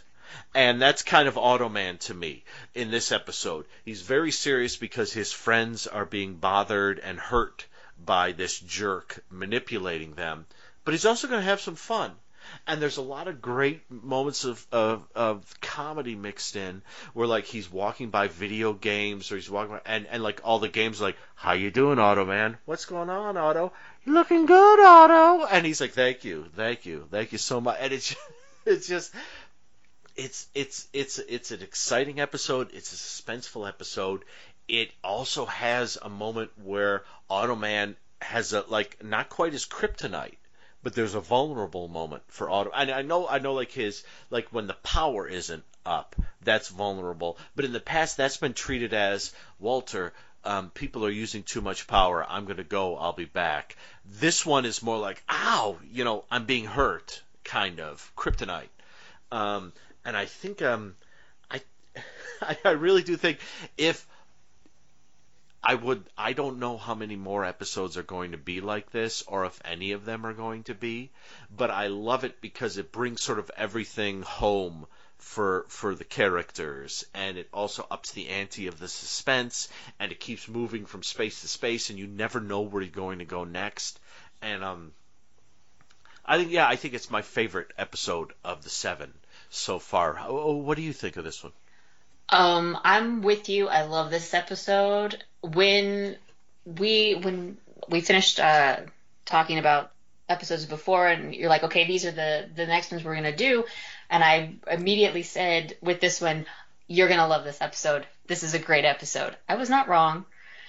It's one of the few I actually remember everything about because I I do love it so much. I love how it starts off with the bomb threat. It goes with the blackout it goes to the uh, the flooding, and it's kind of ramping up. So when you get to the impending airline disaster, you're like, this is this is the climax, and then it happens, and you're like, well, no, we have to go catch the bad guys because they, you know, tried to kill Bart. So then they have to go catch the bad guys, and Automan gets mm-hmm. hurt for the first time, and you're like, okay, and yes. we caught the bad guys. And it's like, okay, now we're done. And then it's like, no, there's another bomb. And it's like it's this great more, yeah. roller coaster ride of, okay, we, we, we saved the day. No, we didn't. Yes, we did. No, we didn't. And I just love how that plays out throughout the whole episode. It's just, it really is. It's a really good time, you know, and it really shows the potential of what the show could have been and probably should have been and probably would have been if it had gotten to go on more seasons. This was like the groove right here, this episode, I think. Yes, this is um th- this t- to me this is like what um uh, another short-lived show Gemini Man uh, gets right early on and then sort of for some reason abandons halfway through. I say halfway through there was a TV movie in 11 episodes, so halfway through isn't a huge point. But at the start of Gemini Man, you get these great episodes where like Sam Casey, Ben Murphy's character, like um, the bad guys who are sort of kind of the Soviets, like they have a double of Sam who's going to infiltrate everything. Or there's an episode where Sam wakes up in a motel room, doesn't remember where he is, and then when he gets to work, they they try to arrest him because they have video of him murdering a guy and he doesn't know what's going on. And then there's an episode with um oh geez, uh, you're going to be so mad at me. I've just blanked on his name. Wild Wild West. Um, uh, your favorite guy, Ross uh, Martin. Ross Martin. yeah. Yes, yes. Okay, Yes, I didn't blank on it. There, th there's an episode where like he works for the place that Ben Murphy's character Sam works for, and he embezzles money and makes this giant robot. Eh. Ish, giant robot ish, that's going to attack Intersect where they all work and stuff like that. And and the early episodes of Gemini Man are great because all the uh, all the danger going on. Well, maybe not the trucking episode, but I love trucking, so that doesn't matter. But all the dangers involved directly are main cast. Whereas the Automans, I mean, yes, the last episode had had Walter, you know, you know, is he going to get arrested? What's going on? But you never really sort of thought when you watched that, like, Automan wouldn't let that happen. Automan would contact his people at the computers and they'd change something and everything would be all right. But this has a feeling of like it's it is personal and it really is affecting when you're watching it. It's exciting and and it it it really builds and is nice. And like even even even uh, Roxanne and the captain doing their regular sort of stuff doesn't really intrude on it because it's got such a, a momentum to it that um I like I was really surprised when I watched it. I was like wow this is really cooking. Like not that the other episodes are well actually one or two of the episodes have been kind of slow but but, but this one really has a nice pace to it and I really I really enjoyed it. I think Automan and Walter are really good in this sort of solving the riddles and and um, saving the day most of the time. Yeah, it's I I do like how they got to work together, and I do like how this was kind of in Automan's wheelhouse big time because they're using computers Yes. to they're taking over the city computers in order to uh, extract money from the city, which I'm like, oh, it's like an early version of ransomware. That's great. And so, but and you're and as you said, um, Automan is really really offended at the, these poor computers because the way they're being programmed, they're being programmed to forget who programmed them Yes. and being horribly manipulated, and it really upsets him. And so, for the first time, you get to really see, you really get to uh, get Automan involved, like on a personal level, as much as a hologram can be involved personally. Except he does bring up to to Walter. He's like, because he's he like the very first thing he does when he appears is he starts uh, complaining to Walter about how he has needs as well, and he yes. thinks Oh, it's great scene. it's not fair that because he's been programmed by Walter that he has all Walter's likes, and he's like, you know, so how come I only like blondes? There's some very attractive brunettes that do nothing for me because of that, and he's really put out about it. And it's just, it's, Yeah. great. it's another great bromance moment between Walter and Yes. Automan that I absolutely love. And Yes. because Walter's like, we really don't have time for this right now. It's like the city is the there's a blackout. People are looting. Which do they do that if if the power goes out in LA? I don't know because where I live in the middle of a cornfield, we don't loot. We just go outside and yell at across, across the street at each other. Hey, is your power out? Yeah, damn it. And then you know that's that's about all we do when the power goes out here. Um, so I don't know. I I always felt like that was more like a New York City thing. Like they they because our power goes out um, usually at least once or twice every year. Just not not you know generally not for long, but for a time. And um, I don't. I'm uh, where I am. There's been no looting. No one's no one's tried to come into my house and take my sofa. Um, so so I, I think to to me to me that feels like a New York City thing, like in the '70s, you know, and they had a couple of big blackouts and they were just crazy and people were looting and, and things. Um, but I guess it might happen. I don't know. That just seems um that does seem a bit um that does seem a bit like they had access to some stock footage and they just thought, let's use this. Yeah, and like every, everyone in like the we need to show Oh, some sort of chaos with this. So let's just say Yes. everybody, the power went out, everybody's like, "Hey, let's go get some TVs." It, it really does, and it also makes for a great um, bit of a, it's not quite misdirection because the episode begins with them uh, with um, uh, uh, uh, Roxanne and um, Jack. Jack, Is that is that Jack. Yes. Hey, um, going and investigating at a strip club. Um, which has some very distracting ladies walk by in the opening scene. Even the extras are distracted by them. Um, uh, and they find a bomb there, and they take the bomb away, and it's like, oh yeah, we defuse the bomb, and it's oh, okay, the bomb is diffused, and then and then the power goes out, and it's a great bit of misdirection because, and I won't ruin it, but something about that opening scene is very, maybe we'll ruin it, is very important to the closing scene, and I thought I loved, I thought it was very clever when you get to the closing and they are in the police department and there's a bomb and they're trying to find it. And Automan is like, yeah, I know where it is. How do you know? I didn't program you to find bombs. No, trust me, I know where it is. And when he finds it, it's like, oh, that was nicely done. That I did not see that coming. yeah, it was it was like the last episode when the you, you they did the séance and you thought that was a throwaway scene, but it comes back to the end. It's Mm-hmm. useful. Same deal here. You think that the bomb thing is a Yes. is a throwaway opener just so the power can go out, and then it comes back to mean something at the end. I really liked that. Yes, and and I thought too. I could have sworn the first time I watched this, and I don't think it happens, but I could be wrong. That when you cut to the three evil people at the electronics convention, and we'll talk about the nerd convention in a minute. I th- I thought they mentioned the bomb, but I don't think they do. They just mentioned they talk about the blackout. Yeah, they just talk about the blackout. So so in the end, when the bomb kind of comes up again, you're like, oh wow, they really planned this. Like they, they like hid almost not not quite hidden in plain sight, but like you know we've got a bomb scare. The bomb's been diffused. Oh my god, all the power's gone out. Well, get the bomb out of here. We gotta. What the power's gone out. There's looting and craziness. And and meanwhile, the the real problem is being snuck out the back door. And, and in a way, it's it's it's it's nicely done. It really is a nice. Um, and it, it, it did surprise me. Um, but but let's talk about the nerds. Let's talk about the nerd. Let's talk.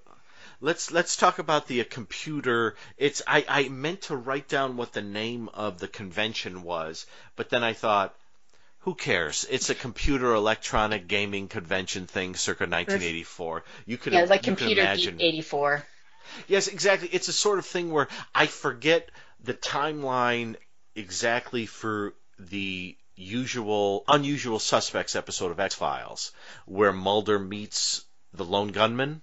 Uh, but this would have been a few years after that, most likely. But but it's sort of like that. If you've seen that episode, that was the um second episode of se- no, was it the second third episode of season five? I think after Redux and Redux 2, and that was one of those episodes there's no Scully because they were making the X-Files movie, the first one, and they only had Mulder. And it's basically how the lone gunman met at a convention which looks pretty much exactly like this convention except kind of darker. But that's the X-Files. Yes, this this was definitely not dark, considering there's a whole lot of geeks out there peddling their their computer games, and Walter's there because obviously Yes. it's computer games, and he used to dabble in that, as he said, and he's playing um, something that looks like maybe like it reminded me of a game I used to play on the Commodore 64. So there, that's how old I am, and that's how much of a geek I am. Um, it called Motor Mania, I- and that's what the game looked Oh, like. okay. Um, Okay. Uh, I had a couple Atari. thoughts. uh, po- like pole position almost, but it looked I, more, it was like pole position, except not on a racetrack. yeah, it looked which for me was more like Motor Mania because Motor Mania you weren't on a racetrack, you were going through the country like that, and I always got killed on this one level. But anyway, Walter had the same problem. He wiped out too, and the the lady comes out. over and very obviously tells him that's the point of the game. As you advance, the the racetracks get harder and harder. And I'm like, really, really. you felt the need to point that out. Video games were so new that people didn't realize that's how they worked. That's mm-hmm. awesome. yeah, this is, I mean, this is early 84, so I think E.T. had already come out, so we'd already been hurt by video games on several occasions. So we knew how they worked and we loved them, but we also knew that they could stink up the joint. I I, I, I was trying to figure out what that game too. I I might I, my first thought was uh, there's a game called Turbo. It might be Turbo, and then I thought it might be a game called Changing Lanes. But it when I actually went and looked, it doesn't quite look like either of them. But it could be but but there were it's it's it's one of those fun you know racing games, folks, like a pole position, but it's on a street like a tree lined street, and um, and um, um, Walter doesn't do so great. Maybe he doesn't do so great because like maybe like Automan is looking over his shoulder and is like, go to the left, Walter, go to the right, Walter. Yes, you're good. And so he doesn't want to like make it look like he's doing too great, so he crashes it. But they have. I saw Joust. I saw Bubbles. I saw Burger Time. Uh, Automan shows up on Burger Time, which is one of my all-time favorite games. I love playing Burger Time. The joy of Burger Time is that everyone, if you know Burger Time, you remember that initial screen, but there were like six screens, and by time you get to the last screen, they are like Johann Sebastian Bach Baroque crazy like you have to go up this ladder, but uh, get the pickle, but then you have to go up this ladder, but then go to the right and go up this ladder, but then go to get the bun, and it's just it's the deeper you get in the game, the more you look at it and go like, what the hell? Which is why I love Burger Time. Thank you very much. yes, because yeah, it was it was a crazy game. I don't think I ever beat that one. I don't think I could. I, I I, I, I I know I never got through all the boards, but um, there there was a time when I got to maybe like the fourth or fifth screen, and by the time you get there, you're like, how did anyone make it past this? Because they're like, it looks like the regular screen, but like there will be like levels will be missing, and there'll just be one ladder. It's crazy. It's and yeah. Joust. Oh, I've seen it here. Joust. I love Joust. Joust is so much fun and oh, there's another game. Is that Journey? I, I, I that is no. I was just saying because there were two games named Journey. One of them involved Journey, the band, but then another didn't, and I think I see the other Journey here. Um, but there are a lot of fun games. Oh my, was that Wacko? I'm sorry, I've got it playing here. Here's the thing: I played a lot of video games when I was a kid. That's what I why I got beat up a lot. Um, but it was fun. It was fun. Um, but also, if you if you if you all know, one of my favorite TV shows is Starcade, the mid '80s uh, video game uh, uh, game show, video game game show, with Geoff Edwards as the host, and it ran for like three years, and it was on Saturday mornings at like noon after all the cartoons were done and they used to play Bubbles and Joust and Burger Time and all these games. And so, like, even if I don't play them now, I can go on YouTube and watch other people play them, which sounds so depressing. Kristen, what else do you have about this episode? well, um, since we're talking about the nerds, we'll talk about our bad guys because they, yes, with the exception of the girl who is probably too pretty to be taken seriously as a nerd back then. They should have like put glasses on her at least. Um, the other two guys actually did come across as just nerdy enough that yes, you would believe them to be computer game developers. Yes. Because the one guy, um, I've seen him in a bunch of stuff, but he's like he's in one of my favorite episodes of Murder She Wrote called "If It's Tuesday, It Must Be Beverly," or "If It's Thursday, It Must Be Beverly," and he's he's kind of a dweeb in that, a very sweet uh-huh. dweeb who is having sex with multiple women um, all over Cabot oh. Cove. There's a scandal that nobody oh. really talks about. It's a great episode.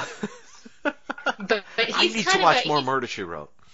yes, he's kind of a uh, uh, a nerdy guy in that too, but he's not evil.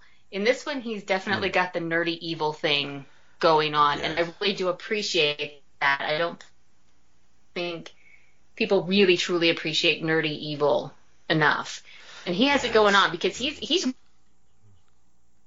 part who's is going to be the weakest link. He tries to get rid of him by taking over his car and yes. trying to crash it. And Mm. poor Bart, you felt bad for him because he was friends with Walter, and then when he was worried that Walter was suspecting, he wanted out, and then he tried to warn Mm-hmm. Walter about the airplanes, and then they ended up crashing his car, which was an interesting scene because um, he gets around the truck somehow because he has no control over the, Oh, yes. the I don't know how he, the computer would have taken over his car because they really didn't have computers That, yeah. in the cars back then. But he gets around that truck and he ends up like hitting a wall. And they show a close up of what looks like a muffler.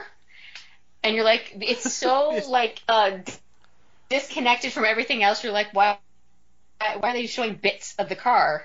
And then Yes. they show the the car being smashed up, and then they show the, the muffler, another shot of the muffler ca- catching on fire, and then the car catches on fire, and Automan comes and saves him, and you're like, oh, that's how that was supposed to fit. It's just a very awkwardly Yeah. shot scene. Yes. For an episode that has so much in it, that the car chase there, oh, well, it's not really a car chase per se, but the car sequence, yeah, right at the end, when, yeah, he cra- it becomes very awkward because it looks like right before we got to go save him, and they rush up and save him, and when they when they there's a like a bit where they um you know Automan throws open the door and he gets Bart out of there and they take him out of there where it doesn't look like there's anything wrong. It looks like everything's fine. But in the couple of previous shots, it looked like everything was going to blow up, and then a moment later, everything blows up. And so it's sort of like a weird, like maybe the editor wasn't given like everything they should have been given, and they did the best they could because it's slightly awkward. Yeah, because it's like, you know, we need to drive home that the car is catching on fire, so just insert these shots of this muff- muffler Yes. and then the muffler mm-hmm. catching on fire so people know, because I this is back in 1984, but I want to think that they were smart enough to figure it out, out that the car was fixing to catch on fire without the mm-hmm. Isolated muffler shots. Yeah, uh, yeah. and I, I will also say that they, as much as I, I love this episode, that scene and the brief scene, the uh, well, not the brief scene. Actually, it's quite a good scene with the uh, where um, the uh, auto plane flies in between the two planes and and alerts them to the fact that they're about to hit. Is slightly is one of those scenes where it's slightly oddly edited where I knew what was going on because people told me rather than fully understanding from what I was seeing. Yeah. Uh, which is fine. Which, which is fine. I mean, it's this is a TV show, so I don't expect, you know, two full on like jets about to crash into one another and then all of a sudden a tiny you know, computer jet plane flies in between them and saves the day. I don't fully expect to see that.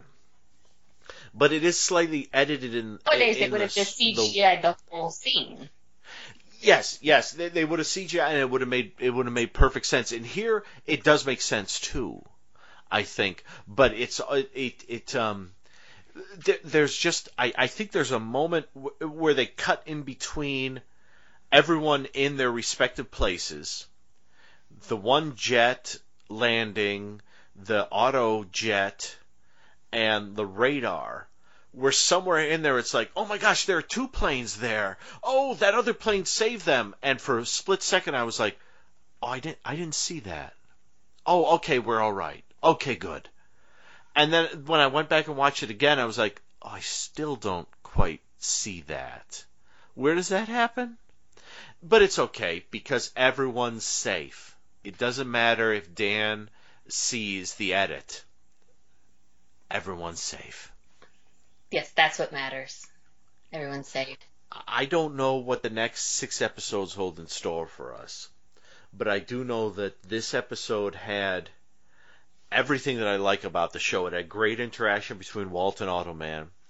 It had great interaction between Automan and all the computers and everything. His talks with the elevators were a joy. It has, I think, nerdy but but in this in this context perfect villains.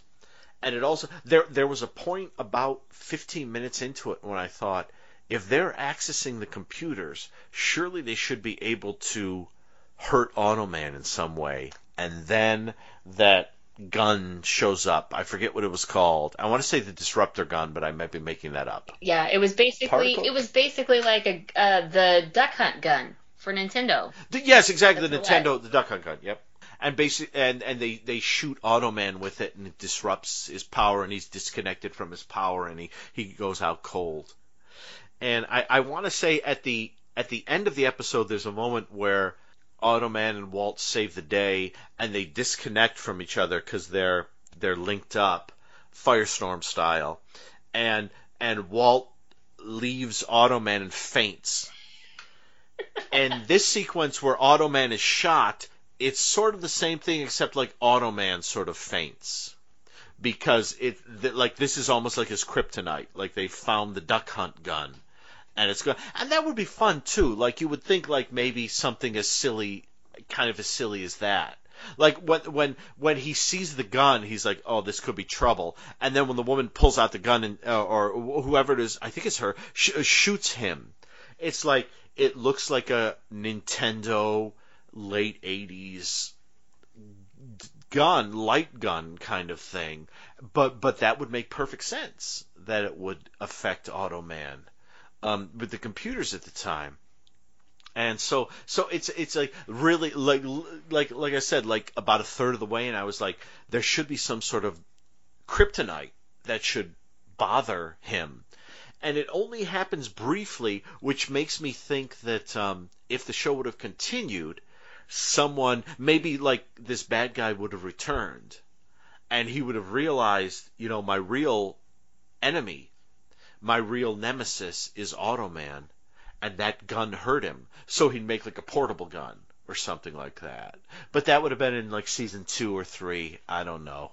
We never got that. In alternate Earth, they're enjoying Automan season 31. I don't know. What would they be watching right now? And oh my god, it would be so good. It would be oh. because this guy It would be so good. he would have been the recurring villain. He would have been the Wo Fat of Yeah, Automan. Yes, ex- he just would have kept Exactly. popping up.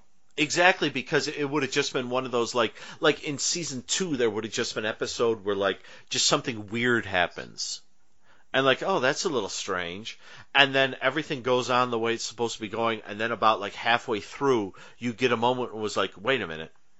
Let's look back at that strange thing that happened, and you realize that, oh god, that guy's back. And he did something little that kind of is sparking a bunch of other um, things to happen, sort of thing and I, I could I could really see him being like the, um, the sort of the nemesis of um, not quite the Doctor Doom sort of thing, but or Lex Luthor, but sort of the nemesis of of Automan because he has so much he uh, control over the computers. So maybe eventually he would like a season finale, like say season six, maybe the series finale. Like he would get the point where he would be able to control Automan and so like Automan would go bad or something. I don't know. Oh, I'm oh making it- no! he creates his own version of Automan, an evil Automan. With a mustache. Yes, yes. Oh, we were Perfect. We've been brilliant. We were robbed. Oh my gosh.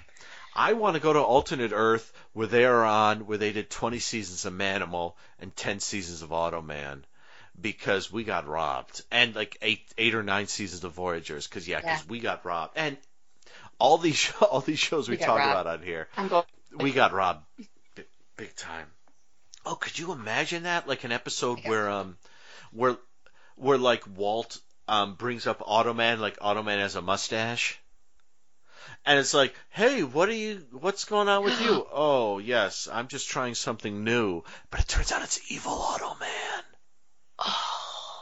Oh yes, and, and he would have his own evil cursor too. Yes, maybe slightly different color, like a like a Yeah. I don't know, red. Like not, it's not red red is maybe too much. Evil Automan Yes. is red with a mustache. Yeah, and when when he shows up, he he's he's blue with a mustache, but then there's like a like a like the power goes out for a second, and for a split second he glows red, and then he becomes blue again. And Walt Season is like, "What? Are you are you okay?" Yes, I'm I'm fine, Walter. What's going on? And and at that time they've like imprisoned. Um. Oh, of course. Where would they imprison Automan? In the in the Tron universe. Yes, of course. Oh my gosh. Of course, that would be like a two-parter that would like end a season, or maybe if it were like, you know, like Glen A. Larson would open a season, I would think it would end a season. But it would be like they trap Tron, they trap Tron, they trap Automan in the Tron universe, playing all the Tron games, while Evil Tron is slowly like destroying the world. Oh my gosh. Oh my gosh! Wow, and that would be like season four or five, folks. That wouldn't be something we do right off. Yeah. But wow, could you, could you see that? Like, could you see like Automan like sitting in like one of those little little car, you know, that that have the tracks behind them, kind of thing, and just just oh, he'd have so much fun. But he'd be like, "What's going on? Where's Walter?" And maybe he brings Walter into. I don't know. I don't know. We're going beyond, uh, above and beyond. If anyone's listening and writing all this down and stealing it, you jerks, you jerks. Copyright. It's copyrighted. We just copyrighted it. Copyright, copyright. But I, I, I absolutely love that thought that this guy brings in fake Automan with a mustache who's red but looks blue and traps our Automan in the Tron world. Seriously, how do we go back in time and write this? Oh my gosh. Wow. Automan, the motion picture. Yes. Oh my gosh. Wow. $200 million budget. Yeah. Oh my and it gosh. would make a gazillion dollars. everything we want. Wow. uh, Yeah, exactly.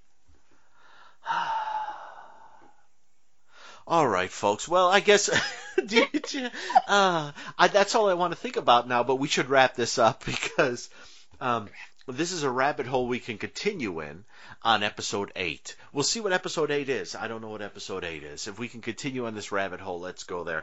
But I will just say, if I don't know if if you I don't know if this is a if you only want to watch one episode, you should watch this one because I haven't watched them all.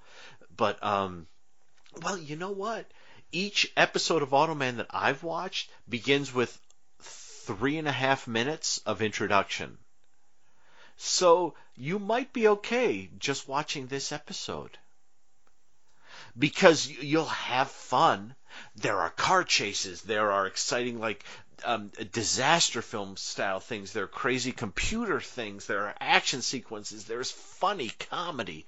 It's all here. There's a hunky guy. There are two hunky guys. If you love Desi Arnaz Jr., I, I like him. I just think of Lucy and Desi whenever I see him, so I can't detect. Even the fact that, even the fact that um, Automan says, you know, why do I only love blondes? There's some attractive brunettes, and I was hoping he'd say, and some redheads. But then I thought of his mom, and I thought, well, you know, they, they probably didn't want to say that because some people might think, oh, Lucy! and, um, which is why he wouldn't be thinking of that because, you know, we don't think of Lucy in that way. Desi did, obviously, but we don't. Um, but uh, I, I I guess maybe in, in in some part of me, and I haven't watched all the episodes, but if you're going to start, you might start with this episode just because they give you a full introduction to the series at the beginning, and because it's an exciting episode. I don't know, but but Kristen, do you do you have do you have any background um, on this one? I I forgot what we were talking about. Now I got lost in the Automan movie. Well, I just have two little things. One, I did want to point out though, because we didn't get a whole lot of Jack in this episode because they kind of sent him on a wild goose chase because he was tracking down a lead on who they thought might be doing it Oh, because yes. they were the bad guys were framing him. And by the time he gets to the end of the episode, so he's already gone through the first bomb, the blackout. Um, the, he was there for the dam. He he and Captain Boyd both tried to stop the dam from doing whatever it was programmed to do, which was badness, flooding the city, I guess and then he missed out on uh, I think he missed out on the uh, airplanes because he was tracking down this false lead, which led him back to the police department. So by the time he gets to the very end of this episode, and the the closing line is something about Captain Boyd's demanding what uh, to know how Walter disarmed this bomb, and he's just like, "Oh, just beginner's luck." Jack starts laughing like the punch drunk man that you know he is because he's got to be exhausted. Yes. He's one year like from the retirement. moment to close on. Yes. Yes, it's it's it's it's it's so wonderful because like if if you're just randomly watching it, well maybe you shouldn't make this your first one, but but it it it, it seems like they're overdoing it. But if you if you know the character and you kind of can feel where he's coming from, it's like yes, perfect, perfect ending. Yes, it really was. And my one little bit of trivia, and I don't know how true this is, but because it's from IMDb, so some of it's good, some of it is questionable. But according to IMDb, the second air controller, we only saw him for like a brief minute. Um, he is uh, played by a guy named Michael Holden, who apparently his first credit is listed as playing Artie Fonzarelli in an episode of Happy Days. He played um, Fonzie's half brother or something in a later episode, later season episode. Oh, So I that, don't, oh that I don't huh. the validity, but I just wanted to throw that out there because I know you do. You are covering Happy Days, so just something to look for. yes. If you see, Okay, if you yeah, see I- that guy and you're like, I think I've seen him somewhere before. Think of Automan. okay, all right. Thank you, thank you. Um, uh, anything else? Anything else? Uh, no, I think that's good for me. Okay. Okay, so let me just say um, just one more thing. Um, I'm not 100% sure. There, there's a sequence where uh, Automan and, and, and Walter hide from the bad guys in uh, Bart's hotel room, but you can see the edges of Automan's virtual shoes, hologram shoes. I'm not sure how that happens. I, I think Automan maybe does that on purpose.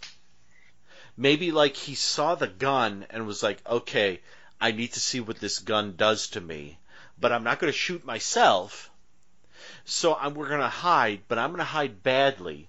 So they shoot me, and I see what it does to me. I'm just making this up, but it's just wacky that like a hologram would hide in a wall badly. You know, there isn't like a curtain. There aren't shoes sticking out from a curtain, kind of thing. This isn't like like pieces or something where you know the dean's hiding behind a curtain at the end. You know, this it just ends up looking a little.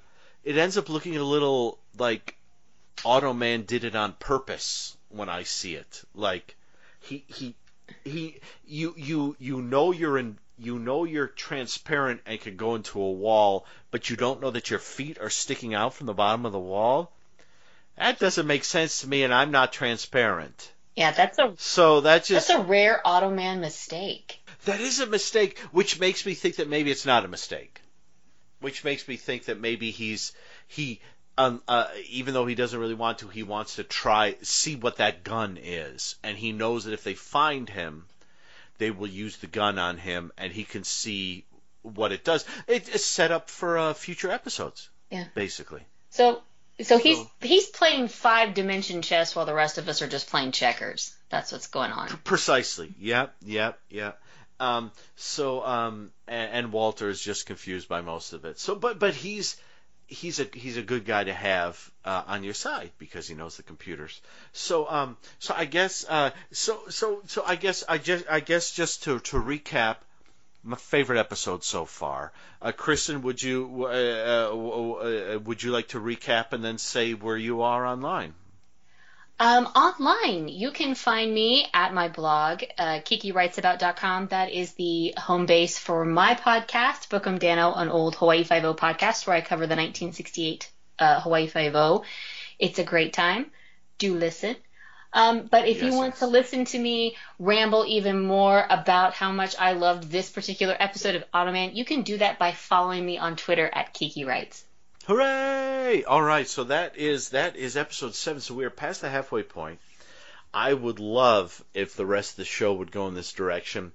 I have no idea. I have not watched the other episodes, so we'll we'll see what we see. So thank you again, Kristen. And that was the biggest game in town, and that was a lot of fun. And now let us let's wrap up this episode. Let me give you a blast. Bam bam doing. All right, that was episode 96 everyone. We are getting closer and closer to a 100. Isn't it weird like when I was at 90, it seemed like 90 to 95 flew by, but 95 to 90 it's taken forever to get to this point. You know, like I want to get to 100. I want to say I'm at 101. Why? I don't know. Does it mean anything? No, it doesn't. But um, I th- I think what it means is that there's a lot of episodes of this show out there. It's funny. I'd like to. I'm. It's funny. I'm almost tempted to like hop on SoundCloud or whatever and just go. Let's 33. Let's do 33. What happened in episode 33? that was a long time ago. That was would that have been 2000, late 2017, early 2018, maybe. I wonder what would have been going on. Voyagers, probably. Uh, maybe Manimal. Uh, I don't know. So anyway, get a little nostalgic as we approach the um the one big 100, the 100. And I'm Dan, by the way. I you've been listening to me for a while. Thank you so much, everyone. Uh, uh where are we? At eSupertrain One on Twitter, eventually Supertrain on Facebook. Social media is making me so tired lately. I, I part of me is thinking I, I should go on Instagram with something, but I, I can't quite get the energy up to do that. Uh, you can email me at Danny D A N N Y Slacks S L A C K S at yahoo.com and uh, eventuallysupertrain.blogspot.com. That's the place to find me. So, yeah, that is the end of this one. Next time, uh, we'll all be back. I'll be back talking about episode three of, of On the Air, the second episode they aired, and Tim will be back for another Nero, and, and, and Kristen will be back for another Automan, and it will be awesome, and it will be episode 97. It may be a very special Halloween episode because it'll be coming out right before Halloween in 2020 but I'll probably forget about that I'll, I'll try to remember. So be good to yourself, folks. Be safe. Be cool. Don't be jerks. Please. Good Lord, don't be jerks. And I will talk to you soon. You know, I'm going to close out with the way I opened. Tell me what he's saying. What what is being said in this? If you can tell me what's being said, Tim has told me. If if you can if you can send me an email or, or a tweet or something like that telling me what is being said right here, then Tim has told me that he will send you a lock of his beautiful hair. It's some it's something to think about. It's something to shoot for. It's something to dream for. Talk to you next time. Only this uh, fantastic looking for my Elizabeth.